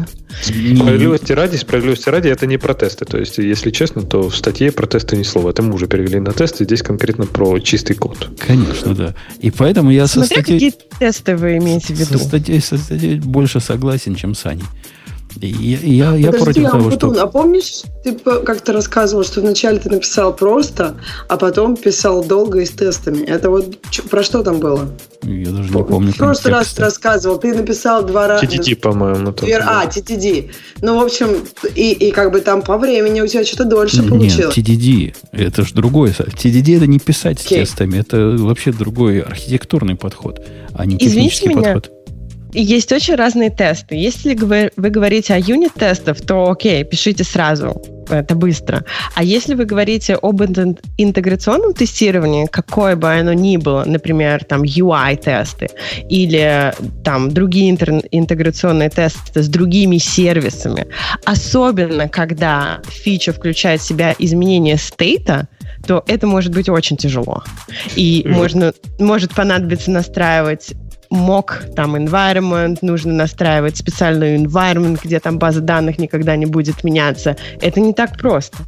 Ань, я тебе скажу, я работаю, в принципе, чем я сейчас занимаюсь, да, я работаю над облачной платформой, которая, в принципе, ну, это по сути, чисто инфраструктура. И для нее писать тесты очень тяжело. И то, что мы то время, которое мы инвестировали в тесты, это было просто лучшее трата времени, которое была на проекте, наверное. То есть... А как ты, Леша, okay. определил, Извини. что это лучшее было? Не-не-не, давай, Аня, спросим, вот что значит лучше? То есть ты можешь, я не знаю, финансово объяснить, в чем лучше? То есть, ну просто как, как, как ты это оценил, лучше, худше? Скорость, скорость изменений, потому что я представляю, если бы руками тестировать все те фичи, которые есть в платформе, это бы занимало, не знаю, недели тестирования. А так мы можем там через условное, ну, в течение часа полностью получить ответ, что у нас платформа стабильна на разных там вариантах и так далее. И просто можем каждый build выкладывать в продакшн, если проходят э, все тесты. То, То есть, мы можем доставлять... ты же понимаешь, работать... что это неправда, что платформа не полностью стабильна. Тесты тестируют только то, о чем вы подумали. Конечно, Все количество багов, да, которые да чем мы не подумали. Да, ну, то есть она не полностью абсолютно. стабильна, давай так а, скажем. Ну, после, внесения, после внесения изменения, то есть то документированное Леш, поведение системы, которое мы задокументировали, оно по-прежнему актуально. Леш, ты хочешь сказать, что после внесения большого изменения вы не устраиваете UAT-тесты? Нет, никогда. Никогда. И у вас да. ничего не ломается? Нет. А мы, да, мы, в смысле, мы... находится, ну, то, что Ксюша, не, не, то, что Ксюша сказала, да, что находится поведение, которое, ну, не соответствует тестам, да, то есть, ну, условно, ошибки, либо спецификация, либо еще чего-то, то есть, либо Правильно, что когда оно находится? Тест. Пользователи у вас его находят? Ну, да. Кто-то Ну, замечательно. Э, я, я, я вот что скажу. У нас же тоже система, как Аня рассказывает, с UAT. У нас тетка специально есть, которая вот этим занимается. И, и там Олег, который утверждал, что в подкасте, когда я ходил к qa я говорил, что их профессия не нужна, а теперь за тесты топлю. Чувак, это про другие тесты. Так вот, она занимается тестированием. У нее есть две части по жизни. Она тестирует UI. Это как бы ее главное. Вот этим она занимается 90% времени. Потому что китаец мой, я не знаю, то ли там в UI до конца не дотестировать, потому у него всегда баги остаются. Он всегда ломает одно, чинит другое, несмотря на то, что тесты есть. Либо просто Мне китаец UI такой. просто сложнее, понимаешь? UI ну, просто возможно, так возможно, сложно, возможно. что как бы бэкэнд там что делать-то? Фигня, фигня действительно вопрос. Угу. Так вот, она тестирует обе части. И как бы бэкэнд, ну, она посредственно через UI тестирует. То есть она понимает, если она дает запрос на статистику, а он неправильные циферки насчитал, то это явно с моей стороны проблема. Это интеграционный тест, то, что она выполняет. Вот она, вот она выполняет интеграционный тест. И вот в ее интеграционных тестах процент проблем, которые она находит с кодом, который параноидально тестируется, то есть мой, и кодом, который тестируется китайцам, примерно соотносится как 50 к 1. И это, на мой взгляд, говорит о многом. Ну, на самом деле UI-тесты тоже разделяются на два типа. Один функциональный, типа нажмется ли кнопка, а другой, правильно ли размера эта кнопка. Это, как это называется, я забыла, они, э, господи, visual tests. Не-не, она, вот, она в основном, того, у нас в ну, основном тесты наверное, другого, другого характера. Когда, например, она посылает запрос на какую-то агрегацию ко мне, и приходит неправильный ответ, то первое предположение, что запрос какой-то не тот пришел. Вместо даты, которая должна быть, пришла дата на день плюс один и на день минус два. Что-нибудь вот такое. А уж второе предположение, что это что-то с моей стороны. И третье предположение, пришел правильный ответ, а я не смог его почему-то показать. Например, закешировал предыдущий результат. Там все тоже непросто. Однако из практики код, который покрыт так себе, он сильно хуже кода, который покрыт не так себе. И вот это, если бы у нас не было UI вообще в нашем проекте, я бы, как Леша, выкладывал бы билды в продакшн прямо после прохождения теста и был бы спокоен при всем ну, своем вообще в среднем сложнее тестируется, насколько да. я понимаю. Да, ну, опять же, это сложнее, но можно. То есть, это, что мы только не тестировали. И полностью UI тест, тесты прогоняли там, на, потом выкладывали на десятки миллионов человек. И ничего нормально Слушай, нет, а вот насколько, мне кажется, тебе кажется, они эффективны, UI-тесты? Просто мне кажется, эффективны. Ну, Во-первых, я хочу вернуться к тому, что мы говорили до этого, когда Умпутун так прям на амбразуру сказал, что тесты вообще ничего не добавляют, вообще ни секунды правда никогда и никак. Мне кажется, это некое лукавство, потому что тут нужно четкое определение, что есть тесты. Какие ты тесты имеешь в виду, потому что DDD это тоже раз, разновидность тестов. Ну, как нет, мы все... Нет, это не разновидность тестов, это разновидность методологии, ну, которая в том числе и, да, и тесты ну, включает. Которая в том числе подразумевает тесты, да. Но вот часть протесты меня вообще в TDD не волнует никак. Меня другие да. части там волнуют. Тесты не добавляют ничего, наоборот, они экономят время отладки. Это моя позиция. Любые тесты, вот какие угодно. Если ты напишешь сразу там юнит, интеграционные, UI, всякие тесты, то это вообще добавит ноль к разработке. Я про UI, я про UI тесты я не знаю. А вот что касается тестов, которые в области моей видимости, э, у меня в любом проекте есть все три вида тестов – и нет, не добавляют ничего, а наоборот добавляют радости, уверенности, спокойности и отсутствие звонков в 6 утра. Ну, про будущее, да нет, ну они же сразу, сразу, сразу после, после релиза. Вот релиз про... Если твой код где-то работает, то они сразу это добавляют. Не завтра, а прямо вот сейчас. Я сейчас выложу версию, и сейчас могу спать спокойно. Относительно. Так Подожди, нет. ты говоришь, они не... Подожди, ты говоришь, они ничего не добавляют или они как бы добавляют, но ты готов платить это время, потому что они эффективны? Не это добавляют. разные вещи. На мой, на мой взгляд, построенный процесс разработки, э, включающий в себя тесты как вот просто часть разработки, спорить про то, что добавляют ли тесты что-то в этот процесс, то же самое спорить, добавляет ли, например, не знаю, в Java обработка исключений в процесс. Может, нам без нее обойтись. Может, пусть они нафиг, пусть кидаются где-то там, упадет и упадет. Или управление памятью в языках, где есть управление, добавляет нам... Не... Это вообще не дискуссионный вопрос. Это часть процесса. Но попробуй не сделать, а потом будешь 33 дня с отладчиком выискивать, где же у тебя память не освободилась. Это такого примерно порядка величины. Ну, то есть вы считаете, независимо от проекта, от продукта, от его цели, от его стадии, нужно покрывать юнит-тестами как минимум? Да. Да. Но не обязательно интеграционными тестами, а, Я скажу, я скажу наоборот, лучше покрывать интеграционными, а юнит уже по желанию. Но интеграционно должно быть обязательно. Ну вот я тут с Лешей не согласен. Мне вот кажется, что функциональными тестами, которые как бы на уровне межмодульного взаимодействия покрывать стоит, а, а юнит-тестами это даже не вопрос. А без ну, этого не, нельзя писать. Я согласна, но они очень простые а как бы что там, мочишь все и все. Так вот, а статья как раз, мне кажется, про это и есть, что они говорят, что code там, да, можно не делать, но вот я здесь с Умпутуном согласен, что это действительно, это даже, это даже не вопрос, то есть это как, действительно, писать без клавиатуры, я не знаю, то есть можно так делать? Ну, можно, но зачем? То есть это действительно, это как мыть руки. Ну, то есть мы же, мы же не экономим время тем, что мы каждый раз не моем руки. Ну, просто так принято, я не знаю, мы так делаем. И вот. Можно ли не мыть? Наверное, можно. Что-нибудь случится? Ну, скорее всего, нет нет. Может быть, Леш, ты, ну, ты вот сейчас выживших. привел пример, можно ли писать без клавиатуры. Ты приведи другой пример. Можно ли работать на компьютере без мышки? Можно. И да, наверное, кто-то так делает. И да, кто-то так делает. Кстати, Бобук, по-моему, так делает. И ничего. Это суперэффективно? Ну, не знаю. Ну, это наоборот, они считают, что суперэффективно. Э, тут довод один в этой статье, который, по-моему, ты, Аня, тоже повторила несколько раз, и с которым я абсолютно не согласен. А он говорит о том, что кот натурально со временем, когда он вырастет и повзрослеет, он станет красивым и умным.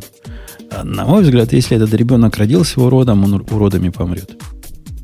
И вот этот proof of concept, который ты сделала для того, чтобы на коленке э, чего-то показать, он потихонечку вот таким же уродцем вползет в твою продакшн-систему. Нет, в продакшн пойдет, окей. Так, но так обязательно найдется программист, который скажет, какого фига? Все а без тестов? А как, ты, а как ты отрефакторишь без тестов? Отрефактори, это сделает тест. Ну, а вот, это... Не знаю, я не видела другого жизненного цикла проекта. По-моему, так всегда происходит. Может быть, у меня недостаточно опыта. Наверное.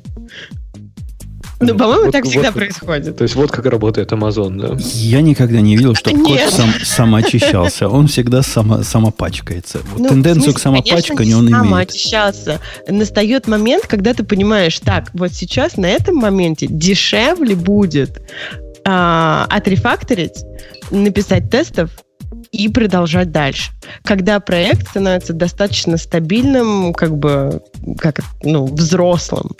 Когда проект на ранней стадии, да, ну вот честно, хоть на WordPress его пиши, на чем так хочешь. Без тестов он никогда не станет стабильным. Вот, чем, вот про что мы это и говорим. Да станет. Никогда не будет такого проекта, который вот как ты его начал, так он и продлится. А, там, я, например, считаю, что даже вот начальные стартап-проекты, которые веб-проект, наверное, проще начинать на PHP, который я терпеть не могу, но тем не менее, на PHP, там, Ruby и так далее, чем начинать сразу с Java или .NET. А язык здесь вообще не больше времени. Нет, даже говнокод Нет, можно написать при, на любом языке. Причем? Потому что, ну, извини меня, на PHP невозможно написать нормальный код. Почему? Ну, ну не знаю, потому что нет, нельзя. Потому что у него vulnerability внутренний, никак ты там не напишешь нормальный код. Не, мне кажется, что ты здесь немножко, может, перегибаешь палку в своей нелюбви. Несмотря на то, что мы все не любим PHP, конечно. Но мне кажется, это как раз... И вот как раз, может быть, статья okay. про это и есть. Я тебе скину раз... тогда а, ссылки на а, те репорты о их vulnerability, которые были отправлены а, в PHP, и которые они сказали, ну, типа, сорян, мы ничего делать не будем. Как бы на этом языке невозможно написать хороший код. Автор предлагает одним из пунктов пересказа другого автора концентрироваться на бизнес-проблеме, а, вместо того, чтобы думать, как писать чистый код. Я тут с Лешей скорее соглашусь, чем с Аней. Ну, хорошо бы, конечно, продукт давать, потому что про программистов, для которых процесс все, а результат ничто, и так слишком много. Однако надо балансе какой-то держать. Ну, нельзя полнейшую, полнейшую disposable архитектуру делать каждый раз. Нельзя. Ну, нехорошо это. Потом сами себя будете ненавидеть. И не потому, что эстетически неприятно, а потому, что через неделю тот же самый бизнес что-то попросит поменять.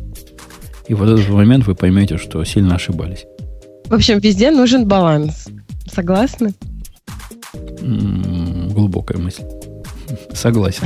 Согласен. Окей. Дружба, жвачка. Ну что, мы потоптались по, по чистому коду со всех сторон. У нас же какая-то была еще подобная тема. Там было, чему я научился за 30 лет своей карьеры, и 7 ошибок, что-то там, которые я отучил как джуниор-разработчик. Ну, дадим девушкам выбрать. Ксюша, выбирай. Или что-то другое. Опять отжала кнопку. Um, давайте поговорим про Google. Давайте. Ну, Например, кстати, про то, Бобука что... нету некому будет навалить на Google вагон Так, всего. там было две темы. Одна про то, что они э, выкатили э, релиз своего нового телефона раньше времени. Где она, я не вижу. Я не вижу. Я вообще на телефоне. А, э, Google desperately wants to win over geeks' hearts. Да-да-да, я думал, что это о другом. Ну, они не о тех гиках говорят. Расскажи что, нам, что? про каких гиков. Я, когда это прочитал, думал, что Google хочет за нами, за нами с вами прийти. И, и наши сердца завоевать. Но нет, это не те гики. Это какие-то другие. Это гики про телефоны. Ну, давай, доноси. Я не очень тоже поняла, как связан заголовок статьи со своей статьей. По-моему, в статье говорится о том, что э, Google э, выложил э, фоточки и информацию о своем новом э, четвертом пикселе, который, у которого будет очень большая камера. И также подтвердил, что остановлена разработка двух планшетов – и вопрос в том, а, а как бы, а зачем Google раньше времени, настолько раньше, а, выложил информацию о том, как будет выглядеть новый их пиксель-телефон, когда у Microsoft презентация или у кого там... Короче, есть две презентации двух других компаний в августе и в сентябре, у Apple и еще у кого-то, я не помню, по-моему, Microsoft. И идея в статье, что, ну, может быть, они это сделали как раз для того, чтобы показать, что а, да, у Гугла будет такая же большая камера, как у айфона, и даже если а, Apple сделает презентацию раньше, чем Google, то все будут думать, что а, Apple украл идею у Гугла. То есть гики, на которых они настроены, с точки зрения Mashable, это те, Леша, которые про большую камеру. И про новый модный телефон. Про, вот это настоящий. Про четыре большие камеры потом. А, ну это, это 4 гика должно быть. Не иначе как. Э, мы Ксюшу потеряли с концами или она вернулась к нам? Не с концами, но пока не вернулась. Э, ну, вот такой Google пытается, пытается выиграть, значит, сердца вот тех самых э, непонятных нам гиков. Ну, наверное, вот. под гиками имеется в виду люди, которые а, любят а, разные новые девайсы. Ну, это а вот интересно, что написано, что? что у них... Говори, написано, что у них э, пиксель телефона продаются очень плохо. Я даже удивлен, потому что мне казалось, вот вокруг, наверное, используют, ну, опять же, наверное, не репрезентативная выборка среди там э, программистов в моей тусовке. Если у людей Android, то это, скорее всего, будет пиксель. То есть это скорее такой телефон для гиков, вот гиков в нашем понимании, а не просто для гиков. А вот почему-то, мне кажется, у широкой публики он действительно как-то не очень популярен. И это даже, даже странно. То есть вроде официальный телефон от Google. То есть они реально реально, вот не знаю, по крайней мере у нас они скупили там целый э, перекресток э, All Street Roundabout, и там рекламируют только Google. Причем там просто все рекламные щиты, огромная реклама, и они просто целенаправленно пинают iPhone и рекламируют Google. И при этом, ну, да, получается, что продажи все-таки у них какие-то странные. То есть что-то Google делает не так. Для народа Android это Samsung. Я не раз видел. Ну, я имею в виду для простого народа, не для телефонных гиков и не для компьютерных гиков. Ну, вот-вот он, он это и есть Android. Чуть, Они не знают, что это Android вообще, это просто Samsung. Это просто Samsung, да, вон, вон он лежит вот в Buy на первом полке. Вот это оно, это и есть Android. Так, так оно и бывает. По-моему, ну, Google ну, как... уже прощелкал все полимеры с телефонами. Вам так кажется? Я с трудом вижу, что какой-то новый пиксел, будь у него даже 6 камер, э, что-то на этом рынке поменяет. Ну, я слышала, честно, не изучала эту тему, что это прям вот самая лучшая камера в телефонах, которые есть на сегодняшний день на рынке. Ну, это интересно, знаешь, опять же, такая э, штука, да, что все говорят, ну, там лучше айфона. Так камера айфона, она уже настолько хорошая, что уже все равно, в общем-то, ну, куда уже лучше. То есть, для большинства людей, то есть, вы видели, что люди выкладывают там фотки на Фейсбуке, замыленные, засвеченные, перекошенные, кривые. Для этого камера айфона хватает вообще просто вот с запасом. Ну, не знаю, а я замечаю, что у меня вот этот вот iPhone SE, и у меня фоточки не получаются такими сочными, как а, у людей, у которых новые андроиды. Конечно, вот, SE, SE просто 15 лет уже. Поэтому... я, я Лешу поддержу. На, на Reddit, Аня, у нас есть такой сабреддит, среди тех, кто оружие всякое любит, называется gunporn. Там не то, что голые пистолеты. Нет. Это просто люди выкладывают фотографии оружия, и он заточен на то, чтобы выкладывать хорошие фотографии. У них там правила сбоку, как правильно сделать хорошую фотографию.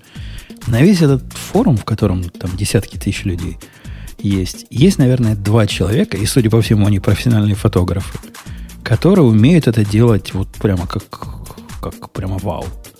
Все остальные фотки, как Леша говорит, типа пересвеченные, перезасвеченные, причем в том месте, которое предполагает специально выкладываем хорошие фоточки. И кого там волнует, насколько камера лучше у Samsung или у iPhone?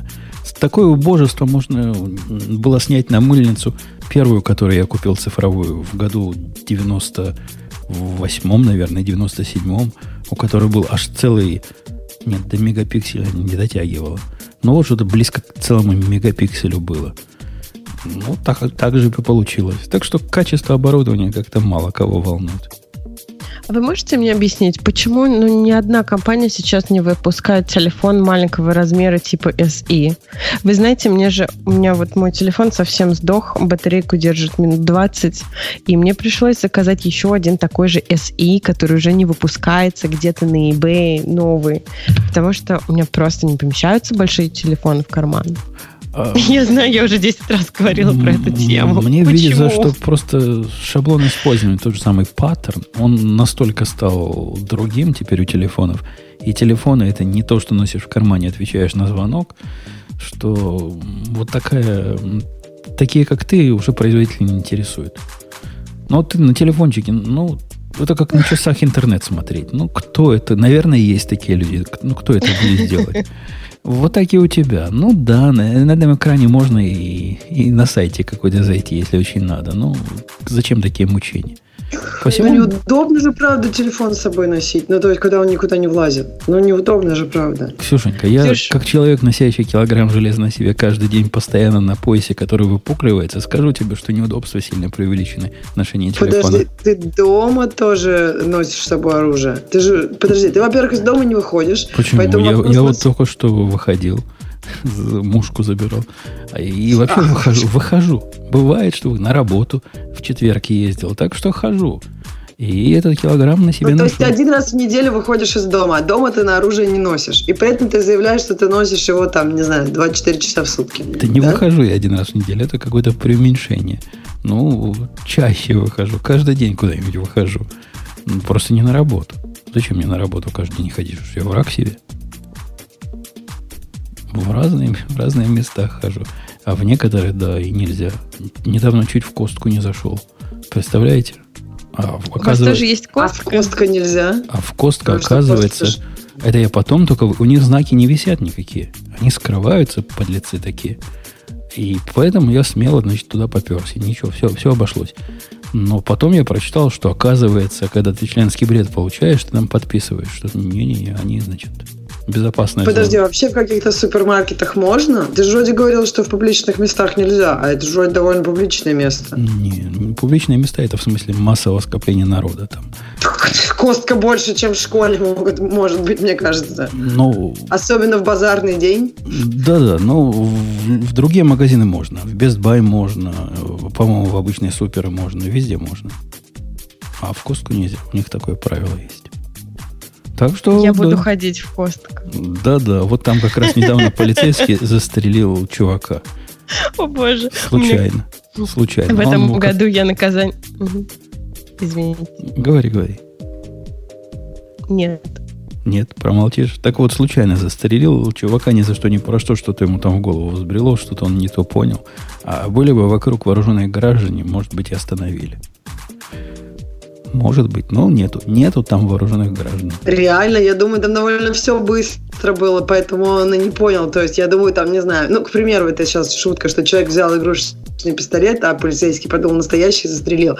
Я просто не очень представляю, как потом там, я не знаю, ты бы как, не знаю, как супергерой встал между полицейским и человеком, или бы застрелил полицейского, или что? Как можно было, наверное, ну, быстро решить проблему? Я, я как раз своих на работе удивил недавно они о чем-то говорили, кто-то там с кем-то подрался. У нас мужики взрослые, ну, моего возраста практически.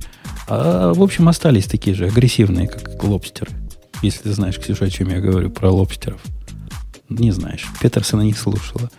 Так вот, э, один рассказывал, как он с кем-то подрался недавно. И зашел вопрос о том, что бы было бы, если бы вот э, один, значит, дерется, а тут его коллега рядом проходит, что бы он сделал? Стал бы он поразнимать их, стал бы помогать, или стал бы, наоборот, навешивать вот этому обидчику? Когда меня спросили, я бы сказал, что ничего не стал делать. Просто прошел бы мимо и не стал бы ввязываться в этот конфликт.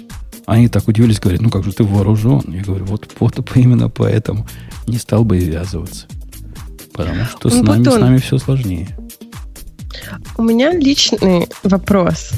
Вот э, я понимаю, что сейчас очень сложно отменить э, легализацию оружия в Америке, потому что у очень многих людей оно уже есть, и если отменить его сейчас, то как бы получится, что люди неравные.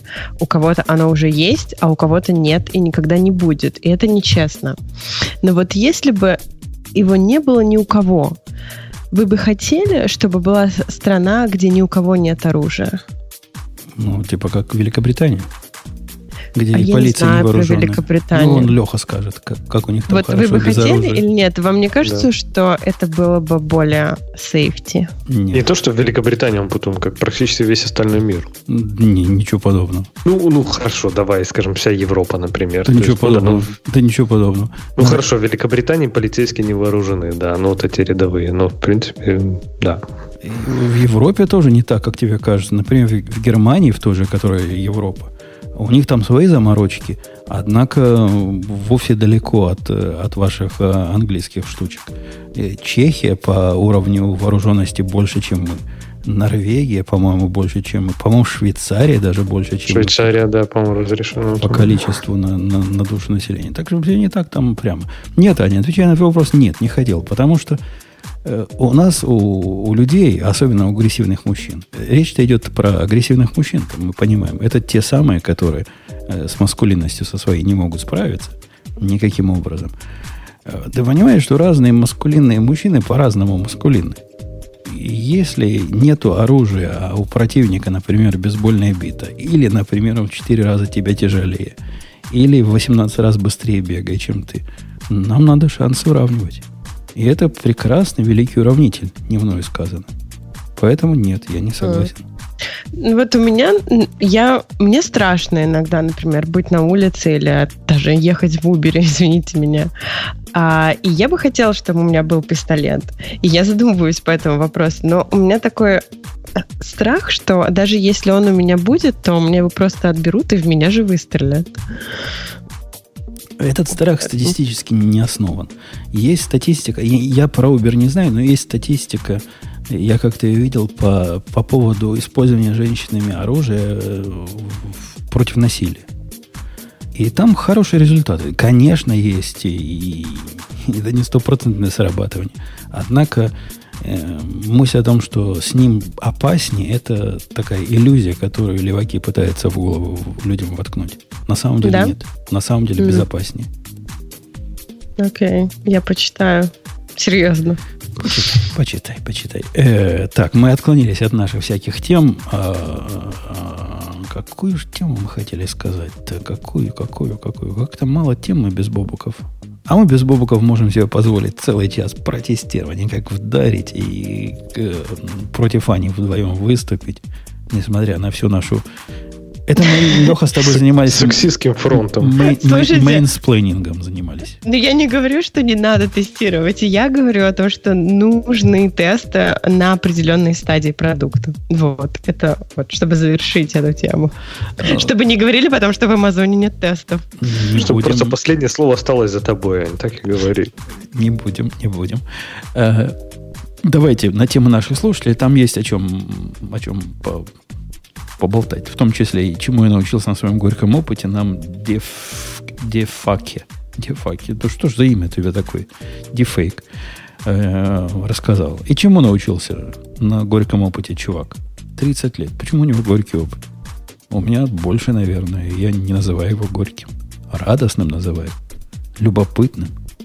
Может, он имел в виду, что он научился на горьком, то есть, скажем так, на негативном опыте, и вот сделал вот эти выводы, которые могут помочь другим избежать этот негативный опыт. А это длинная такая... А, не, портянка не очень длинная, комментариев много, да? А, в чем принцип Портянка тоже серьезная. Серьезная? Ну, что-нибудь mm. такое, на чем поиздеваться, выдай. Сначала спецификации, потом код. Он за? Он за эту странную идею? Да, это, говорит, это говорит, обязательно надо. Если вы не знаете, что именно пытаетесь решить, то вы не знаете, какой код писать.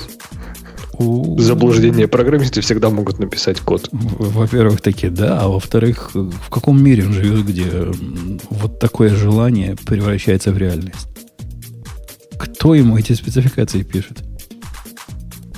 Ну, это и есть, да, мне кажется, какая-то странная иллюзия, которая требует, знаешь, от условных аналитиков, которые тебе расскажут, что написать, а потом только это переписать на формальный язык. Но мне кажется, это абсолютная утопия. И чаще всего требования звучат как, ну, мне надо кнопочку, чтобы потом как-то отчетик формировался. И это максимально точное описание, которое можно получить от пользователя, а дальше уже задача PM как это превратить в сторис. Мой самый подробный за последние годы был спецификация такая. Пришел начальник, говорит, тут наш этот самый заказчик хочет, тут ты сделай ему спуфинг и лейеринг. Я говорю, круто. А что это? говорит, а я не знаю. Пойди в инвестопедию почитай. Я пошел почитал, там абзац. Абзац сказан. Вот это все, что про этот спуфинг с лейерингом сказано. Ну, подожди, у вас же тетка есть, она же вас а, должна этими Во-первых, тогда тетки еще не было, это еще до тетки было. А во-вторых, тетка бы тоже ничего с этим не сделала. Это такая новая для нас всех область была.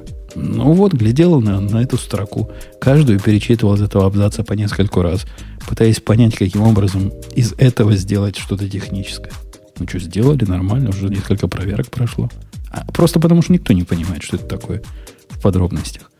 Посему сделай что-то близкое по смыслу к идее, и будет хорошо. Так что нафиг ваши спецификации. Абзаца хватает. Вот, потом он говорит, что очень полезно описывать этапы как комментарии. И в этом, в принципе, что-то есть интересно, но это скорее такой на, на псевдоязыке написать какой-то алгоритм, наверное, а потом его реализовать. Ну, не знаю, почему на горьком опыте, почему 30 лет на это ушло? Вот так эти нет, вопросы. там, там же вообще большая протянка. Кто сказал, что там небольшая комментарий? Там вообще про все. То есть он вначале и про технологии там много всего, потом он даже на личности, ну, в смысле, на свою личность переходит. То есть там прям много, это не комментарии. И, а, ну, Описыв, такой описывать этапы как комментарий. Я видел один раз такой случай в жизни. Я работал с таким программистом, который вот так, э, наверное, он думал, что он проектирует систему таким образом. Получалось фигово. Потому что на уровне проектирования он активно пилил комментарии, на уровне программирования они расходились с кодом сразу, практически. Вот так, а это не удалять потом эти комментарии? Я просто, бывает, пишу для себя, ну, то есть там функция делает то-то, и как бы, ну, какие-то куски накидала, потом удаляешь эти комментарии, когда добавляешь эту функцию, которая делает то-то. Если ты уж написал, не, не по-русски написал, на иностранном языке так, написал ну, комментарий. это же потом становится названием твоей функции кусок этой строки. Нет, ну, если уже написал комментарий, он должен быть нетленко. Каждая буква продумана и прочувствована. А иначе будет как вот портянки эти. Не, я не очень понимаю такой способ, такой способ архитектирования. Это то же самое сказать, давайте сначала на бумажке блок-схему нарисуем. Ну, наверное, кому-то это помогает. Э, модульные тесты хорошо, интеграционные еще лучше, но это, Леша, твоя. Твоя это самое. Я не согласен. Мне кажется, интеграционные тесты это которые сложная, сложная реализация и относительно низкий выхлоп по сравнению со всеми остальными тестами. Но ты их любишь, я знаю. А я бы как раз наоборот сказал, что если есть э, возможность написать только одни тесты, то лучше писать интеграционные, и тогда можно пренебречь модульными. Категорически не согласен. Ну, ладно. ладно. Не, ну, я согласна с Лешей, кстати, в этом. Как-то очень странно, но мне кажется, интеграционно они как раз показывают, что оно работает и что, как ты задумывал. Оно с работает. точки зрения блэкбокса, да. Ну, с точки да, зрения да. очень узкого блэкбокса, про который ты очень мало знаешь, про который ты очень лимитированно можешь понять, что ну, работает, означает. Ты продаешь или который действительно используют. То есть я бы так сказала. Интеграционные да, тесты, ведомые кавериджем, хоть какой-то смысл имеют. Это я еще могу понять. То есть делаешь интеграционные тесты, проверяешь э, покрытие. Но с интеграционными тестами вменяемого покрытия даже трудно добиться. Чисто технически трудно добиться. Чисто технически симулировать все возможные проблемы, например, коммуникационные, которые у тебя там, не знаю, 30% кода по обработке ошибок. И эти 30% кода окажутся покрыты на 5%. Потому что интеграционные тесты. Делайте тесты, которые вы умеете запускать из командной строки, что бы это значило. Ну, это чтобы потом прикрутить их куда-нибудь в Continuous Integration или еще что-нибудь. По-моему, там я, это имеет в виду. Я, я не понял смысла этого. Делать тесты. А как их еще иначе запускать? Ну, видимо, можно как-то запускать, наверное, из твоей IDE. Я так понимаю, что он тоже, наверное, на Java пишет. И только вот в VDE есть кнопочка. Да, я не думаю, что это какой-то пункт. Там вообще все пункты, многие пункты, они не какие-то там крупицы знания, а просто мелкие моменты, которые, ну да, неплохо, но может быть не совсем так. Или что-то вот. Думать на будущее означает тратить силы впустую. Я понимаю, откуда у него вот такое впечатление, однако это не, не всегда так. Хотя это чаще так, чем не так. Но не, всегда но так. не всегда так. Я вот с тобой согласна. Э, документация, но чаще так. Документация – это любовное послание себе в будущем. Ничего подобного. Документация – это проклятие, которое ты себе в будущее посылаешь. Сколько я не писал, я пытался, у меня был пунктик. Я, если вы видели мои open source проекты, я там пытаюсь писать документацию. Причем много документации.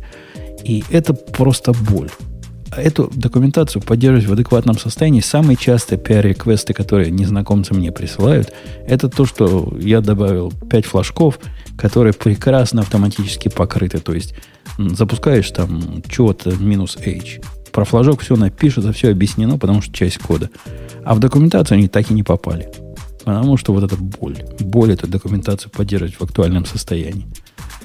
Это, это обязательство, ну, это не, не послание себе в будущем. Ну, кстати, для API есть способы генерить, например, документацию из тестов и генерить ее автоматически. И даже есть, например, э, способы ронять тесты, если у тебя, например, есть новый параметр в API, который не покрыт документацией. Ну, это любопытно. Ну, это примерно то же самое. Я, я ведь help руками тоже не пишу. Они тоже генерируются как бы сами из, из разных структур, которые описывают поведение. При, о, о том же. Э, документация функции – это ее контракт. У-у-у.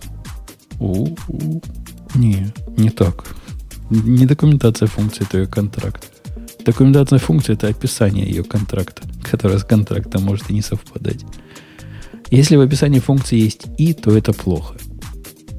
Э, что-то он глючит. В большинстве случаев так и есть. То есть, если ты говоришь «да», э, «да» или «или» в названии функции, то, скорее всего, это немножко попахивает. Не всегда, есть исключения, но, опять же, в 99 случаев из 100, скорее всего, так и есть. Да-да-да. Монада maybe возвращает значение или отсутствие значения, если значения нет. Явно плохая функция. Не, ну если у тебя название нет, подожди, это не про то. То есть, когда у тебя одно возвращаемое значение, это монада maybe, это одно. А когда у тебя функция, например, говорит увеличить э, сумму на аккаунте и перевести там, я не знаю, в write-off какой-нибудь, то вот тогда это уже плохо. Это должны быть две функции. У меня, у меня есть функции там сделать то-то or else. Это нормально, потому что or else это как бы часть вот этой самой maybe поведения функции. Функция сама не детерминирована по жизни. Ну, там она флотит друг на друга внутри делит, а вход может быть нулевой. Ну, вот и maybe и получится в результате. Что тут плохого -то? Не используйте булевые значения в качестве параметров. Я когда-то этой фигней заморачивался. То есть, э, это попытка некую невыразительность языка, которая не позволяет описать, видимо, параметры названиями, попытаться побороть э, внесением инамов в это место. Видимо, он про это говорит же, да?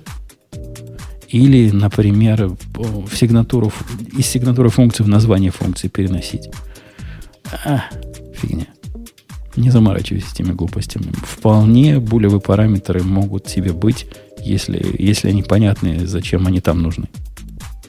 Не надо делать два метода, которые один для false, другой для true. Только вот для этой абстрактной частоты. Обладатель изменения интерфейса. Вот это я бы своему одному из своих программистов выбил бы на лбу татуировкой. Чувак, не трогай интерфейс. У него постоянно улучшить интерфейс немножко. Ему так хочется улучшать интерфейс, это, это невозможно с этим бороться. И я сдался ему объяснить, что так делать нельзя. Есть у тебя интерфейс. Он говорит, ну что, тебе трудно? Ну пройди по всему коду грэпом и посмотри, где, я его, где ты его используешь и поменяй везде вызовы. Ага, сейчас. А там есть решение для таких, как ты, ну, что такие, как ты, обновлялись, чтобы их заставить. Он говорит, добавьте слив просто в deprecated функцию. Ага, ну, Опа. Ну, красава, красава. А потом есть ты будешь, есть потом, крыть. будешь удивляться, что ж такое у тебя случилось. Запрос вдруг от 3 миллисекунд до 3 миллисекунд плюс 1 секунда стал работать. А, я даже предлагаю это ужесточить. Рандомный слип добавить, чтобы не так просто было понять. Или рандомный exception. Тоже. Не, exception легко отловить, лучше слив. Слив, слив. И обязательно рандомный. Из U рандома брать, чтобы хорошая энтропия была, все дела. Вы очень жестокие. Не, он будто не из U рандома, а из рандома. Из рандома. Из U рандома это плохо будет, ты прав. Но тут много всего. Ты, Ксюша права. Давайте к следующей теме пойдем. Тут э, почитайте, если вам интересно. Я бы вот так на вашем месте с э, опасением относился. Тут есть советы более-менее вменяемые, а некоторые странные. Странные. Странные, странные. Э, что там дальше у нас? Говоря про, говоря про странное, вышел релиз языка V, Programming Language. Вот там прям странные. Там такой интересный подход к open source. Чувак долго кормил обещаниями про то, какой классный язык он делает. Там не было ничего, кроме, по-моему, пары примеров. И какого-то приложения там для Slack и еще чего-то для винды.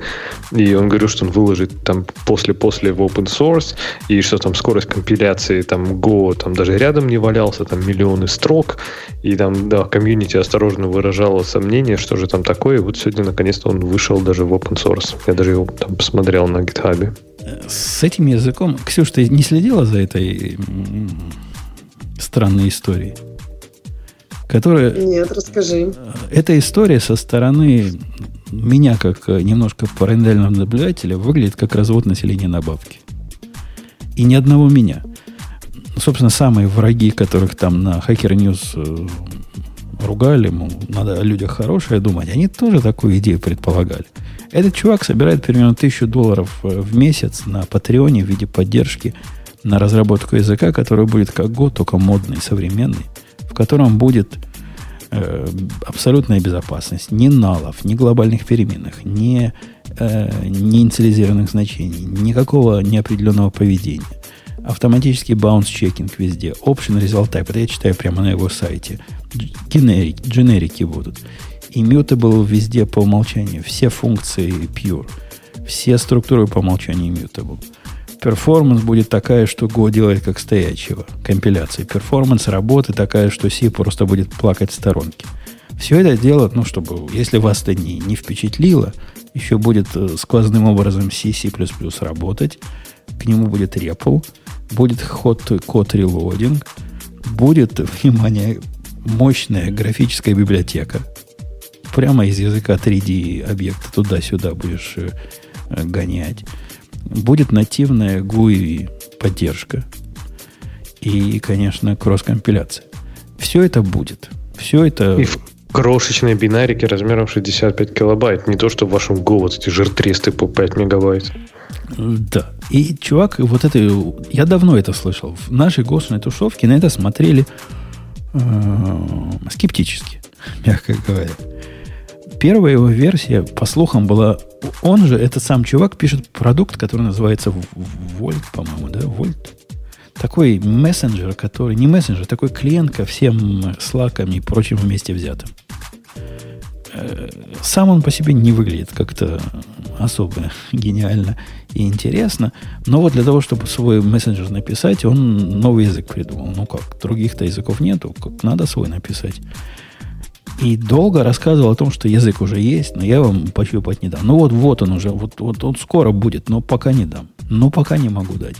А потом дал. Бинарник дал, говорит, вот, пользуйтесь. Народ удивился, говорит, ну что, что язык такой, сорцы показывай, хотим посмотреть. Он долго отмазывался. Последняя отмазка вообще была крутая. Он же 20 числа обещал выложить.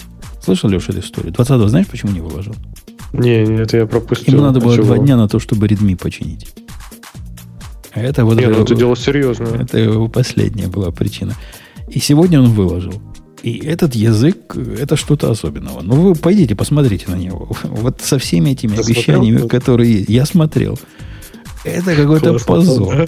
Это прям... Это классно же, ты че?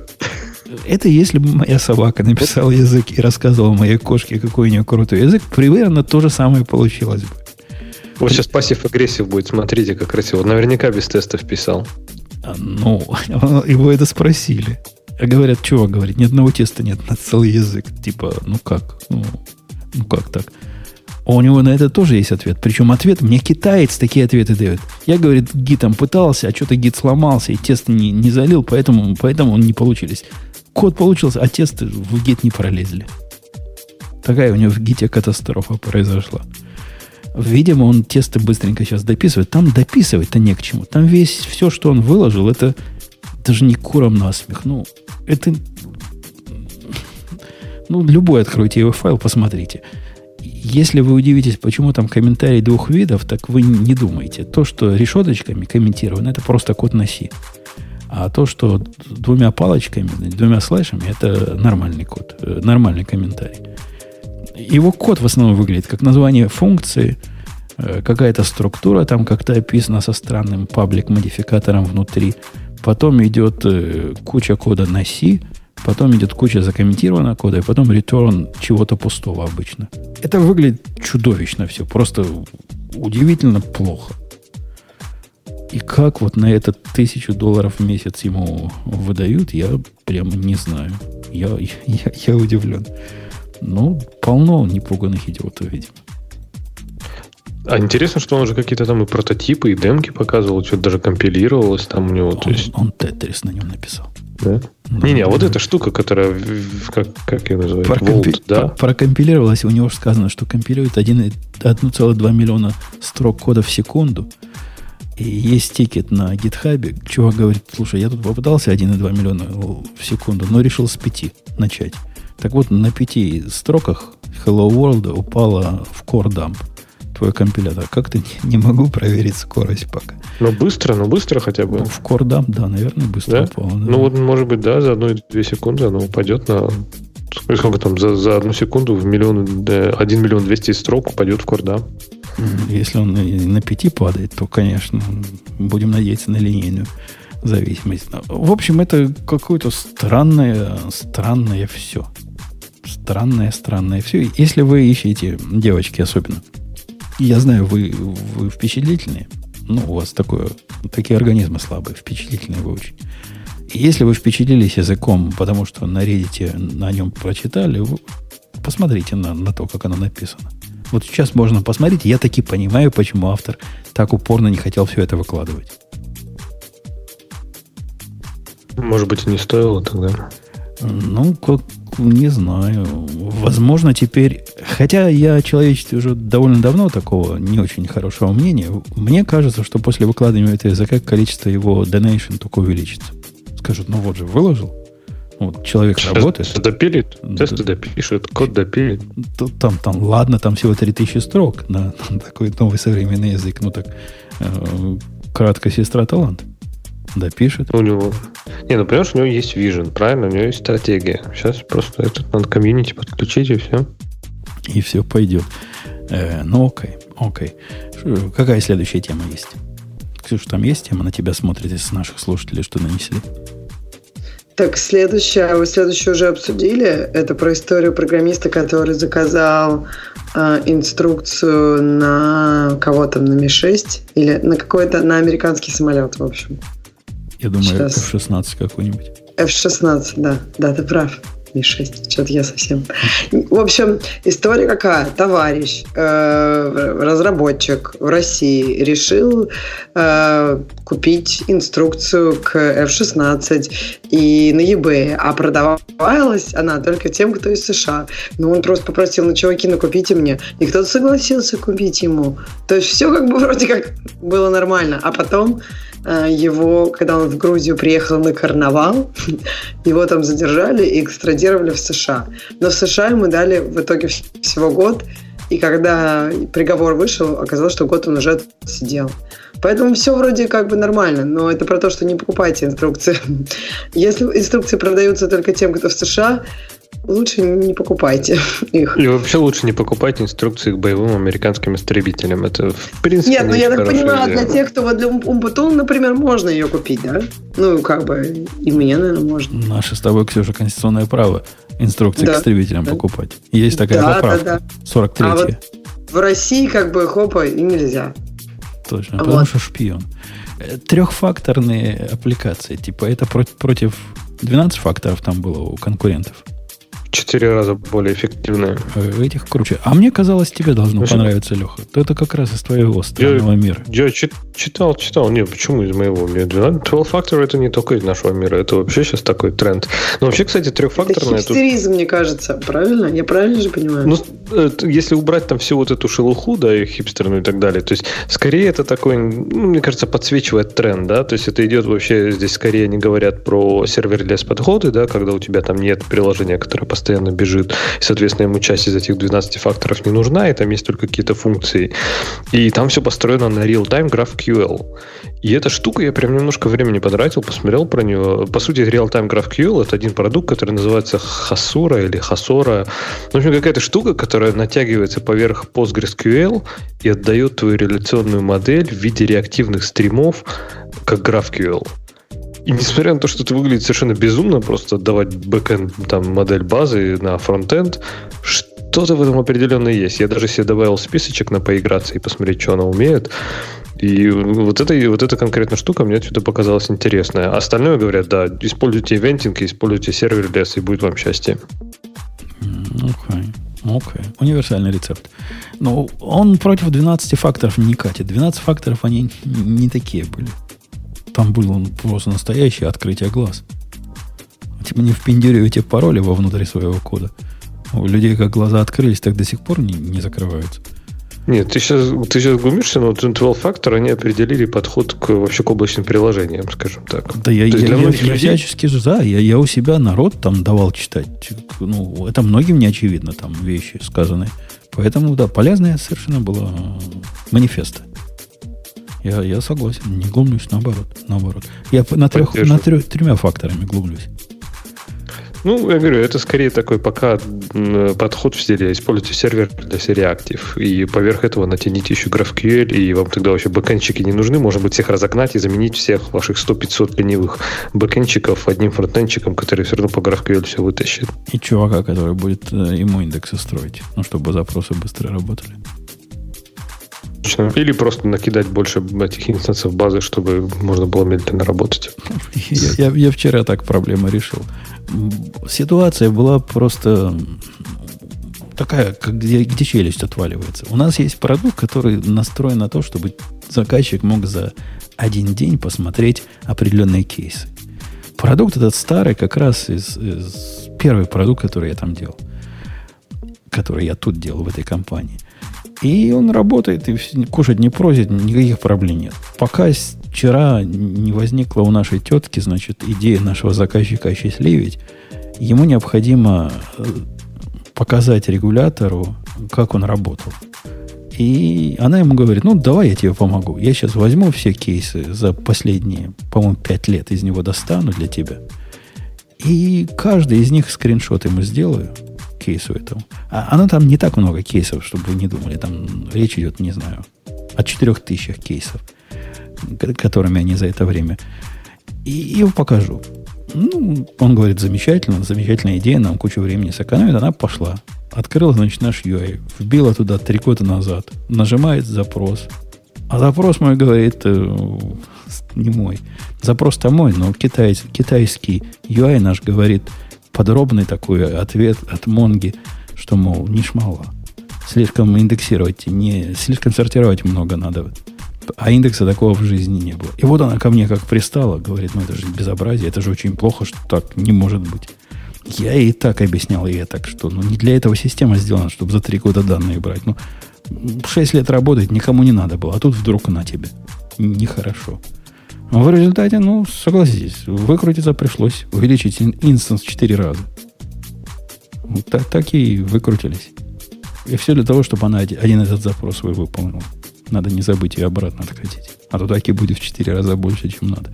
Так что, Ксюша, в нашем мире залить железом нормально. Нормальное решение. Я всегда это говорила. Ну что ж, я сейчас все брошу и полезу в этот код, вот, вот, вот, вот, код руками и буду его чинить для единоразового каприза. Слушай, ну вот это интересно, потому что мне сейчас вот один знакомый стал писать с мобильного, перешел на десктоп, десктоп, не бэкэнд. И вот прям у него восторгов говорит, говорит, вообще там так все быстро. То есть вот это все тоже, что как бы на мобильном тебе надо думать, а насколько это будет там долго, и надо там 200 миллисекунд, что... Ну, вообще на десктопе ты просто вообще 0 миллисекунд тебе профайлер показывает, просто 0. Потому что там процессоры с ядрами и все как надо, чисто изумруд. А на телефончиках, особенно там на не новых айфонах, или вон как Аня любит там S, там вообще всего два ядра. На одном главный поток, на другом все то, что ты хочешь сделать не на главном потоке. И как бы там плохо все, контеншн высокий.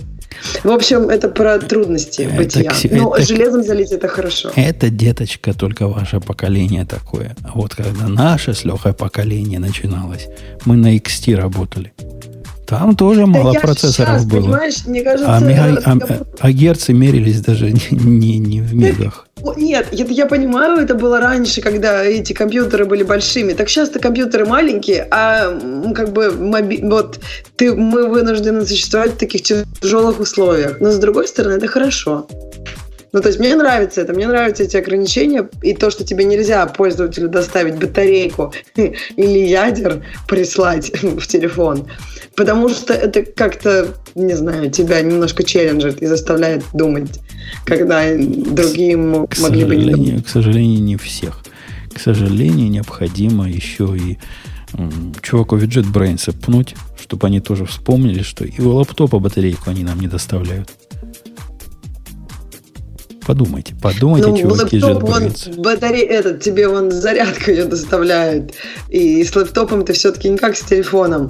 Там где-то посреди пустыни будешь. Лэптоп у тебя всегда в нужном месте. Андрей мне подсказывает, что не надо в памяти сортировать. Да я в курсе, я в курсе. Ну, ты, там, ну представляете, продукт шестилетней давности. Кто там помнит, какие индексы и для чего их делали? Людей, которые это писали, один я из них есть. И, и то с трудом помнят. Это такая система, которая работает, не трожь. А тут я сейчас полезу переиндексировать. Да, здрасте. Индексы добавлять. Не, на, не надо нам вот эти. Мы, мы памяти добьем. И все, все было хорошо. Ну что, что, что, что, что, что, где, кто? Там, там все остальное вроде такие небольшие темы, по крайней мере, ничего такого интересного не заметил. Но кто-то упомянул, что, оказывается, Mongo World прошел недавно, MongoDB World, и там прям анонсировали всякого разного. И в том числе MongoDB 4.2, и там всякие классные штуки, и дистрибьюция транзакций, и прям вообще красота. Ты еще не, не смотрел ее? Не, как-то мимо меня пока прошло. Я только перевод закончил э, гордился недавно тем, что все перевел на... Какой до 4 было? 3.6 было до 4, да? 3.6, да, 3.6. последний был в 3.7. Вот я на 3.6 все перевел. Новые самые бодрые перевел на 4.0. А теперь мне на 4.2 переводить. А куда 3.8 ну, там делся? Слушай, Почему 3.8 нет? Так они же выпустили 4, по-моему, когда они транзакции там запилили, они сказали, что теперь это настолько более лучшая платформа, что теперь на 4.0. Ну ладно. Ну, по посмотрим вдумчиво на, на 4.2, который превьют. Но, судя по их графикам, после того, как превьют, она выйдет в, в, в, это, в доступность всеобщую. Это к зиме, наверное, будет, да? Они сказали within few, within weeks. То ух есть, по сути, ты. через несколько недель они должны сказать запилить. С дистрибьютами транзакциями, прям вообще мультидокументные аси транзакции в кластере. Это серьезная заявка, я бы сказал. Client-side field level encryption. Любопытненько, любопытненько. Что интересно, да, штука. Вот так я посмотрел тоже. Так с, э, обычно, знаешь, они анонсируют какую-то фигню такую, из которой там типа одна фича может быть интересна, а остальные какие-то там геоиндексы с какой-нибудь там еще какой-нибудь ерундой, которая никому не нужна. А тут прям, да, wildcard индексы, смотри, я так понимаю, что можно по нескольким полям включать, туда их будет. То есть не зря, не зря их Amazon обижает. Видишь, как конкуренция их под, подстегивает. Поскакали, бодро как понеслись вперед. Да. Еще, может, лицензию поменяют потом. Не знаю. Наоборот, весь мир с ума подсходил, и вот такие лицензии, как они принимают. Кто сейчас перешел на это? Как Кроч, как Кроч DB, по-моему, тоже переключился. Да, недавно, недавно поменяли, да, они тоже лицензию. По сути, то же самое с SPL, вот этот они взяли монговский. Да, безобразие. Поганят дело open source своими грязными лицензиями. Э, ну что, девочки, на этой оптимистической ноте, если вам нечего добавить, или вам есть что? Вам, я знаю, всегда есть что добавить. Ксюша? Аня? Я дала Ане слово, мне есть что добавить, я хотела сказать ура. Что ж, уже хватит? Ну, как бы это, это, это, это как, как, на оптимистичной ноте. Ну, у нас просто подкаст получился про оружие. Такой, типа, покупайте оружие все. Можно, мне кажется, как-то так назвать его. Где про оружие? Я вообще молчал, пока меня не спрашивали про глушители, и то это было в пришоу. Да нет, ну ты, подожди, ты Аню за подкаст э, как бы это перевел в состояние «я боюсь выходить на улицу, потому что там все с оружием», в состояние «я хочу оружие себе». Поэтому, я не знаю, мне кажется, это как-то прям То изменение есть права. подкаст прошел не зря. Ты, Аня, со мной свяжись, я тебе расскажу специальное женское оружие, специальное не женское оружие. А, ты, а может, откуда ты... ты знаешь специальное женское оружие? Ну, есть ну, специальный класс оружия. Интересно и, знаешь, эти, как они называются, шовинисты, утверждают, что у женщин э, хват слабее. И многие а. женщины жалуются, что они не могут слайд. Э, ну, а ты думаешь, пер... врачи так не утверждают? Передернуть, передернуть ну. не могут слайд. Поэтому для женщин выпускают такие ослабленные варианты, такие простые варианты. А стреляют легко... они так же? Ну, то куда направишь, туда и попадет. Угу. Но пулька поменьше, летит помедленнее, но будет а все равно сработает. Это важно. Мне кажется, если говорить про, какого, про насильника, наверное, тоже зависит от куда, куда стрелять, да. То есть можно стрельнуть там куда-то по касательной, и тут уже важно, насколько дэмэджа будет. Ну, в общем, да, опасно, опасно. Э, на этой поучительно оптимистической ноте мы с вами до следующей недели. Грей абсолютно безобразно пропустил главную тему своей жизни. Ну, вы представляете, вот он сидел у нас тут 8 лет для этой темы практически. И вот она пришла, а Грея нет. А Slack мы обсуждали. Я вот когда Slack, статью про Slack читала, я тоже думала, что просто это будет говорить Грей и Бобук. Я просто буду слушать про то, как сколько скоро э, инвестиционный рынок э, заколлапсится. Это бабл, и Slack поэтому идет на IPO. Но не было... Мне кажется, мы в следующий раз это еще да, обсудим. Потому что там тоже не гиковский выпуск, поэтому можно будет поднять все эти темы. А я понял, что... Свой шанс поговорить про поезда Грей уже упустил. Я понял, что отсутствие Грея в этом выпуске мне напомнило. Какой-то неснятый эпизод э, Black Mirror. Это вот настолько же трагично и настолько же неожиданно, то, что Грея сегодня не был.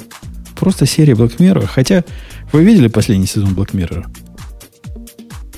Я нет, я как то последний как-то не весь. Последний сезон нам говорит о том, что Black Mirror уже не торт.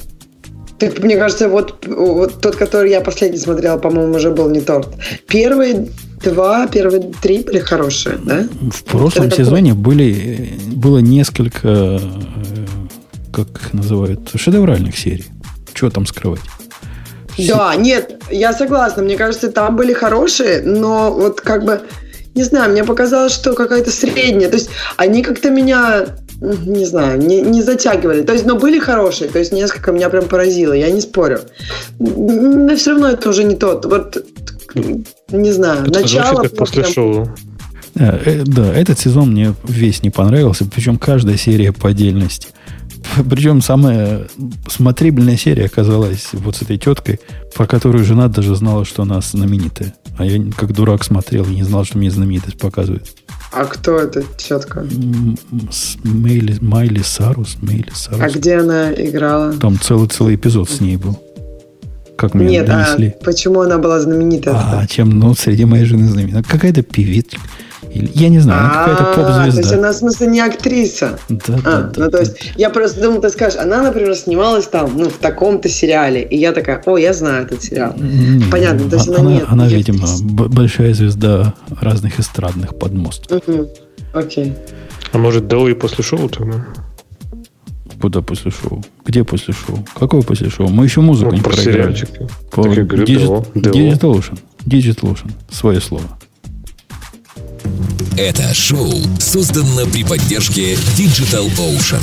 Digital Ocean – провайдер доступного облачного хостинга. Всего за 55 секунд и 5 долларов в месяц вы можете создать свой облачный сервер в одном из дата-центров, расположенных в Нью-Йорке, Сан-Франциско, Амстердаме и Сингапуре, и управлять им с помощью простой, интуитивно понятной панели управления или воспользоваться мощным мощным API. Начните прямо сейчас. Введите промокод радиодефис при регистрации и получите 10 долларов бонуса на аккаунт.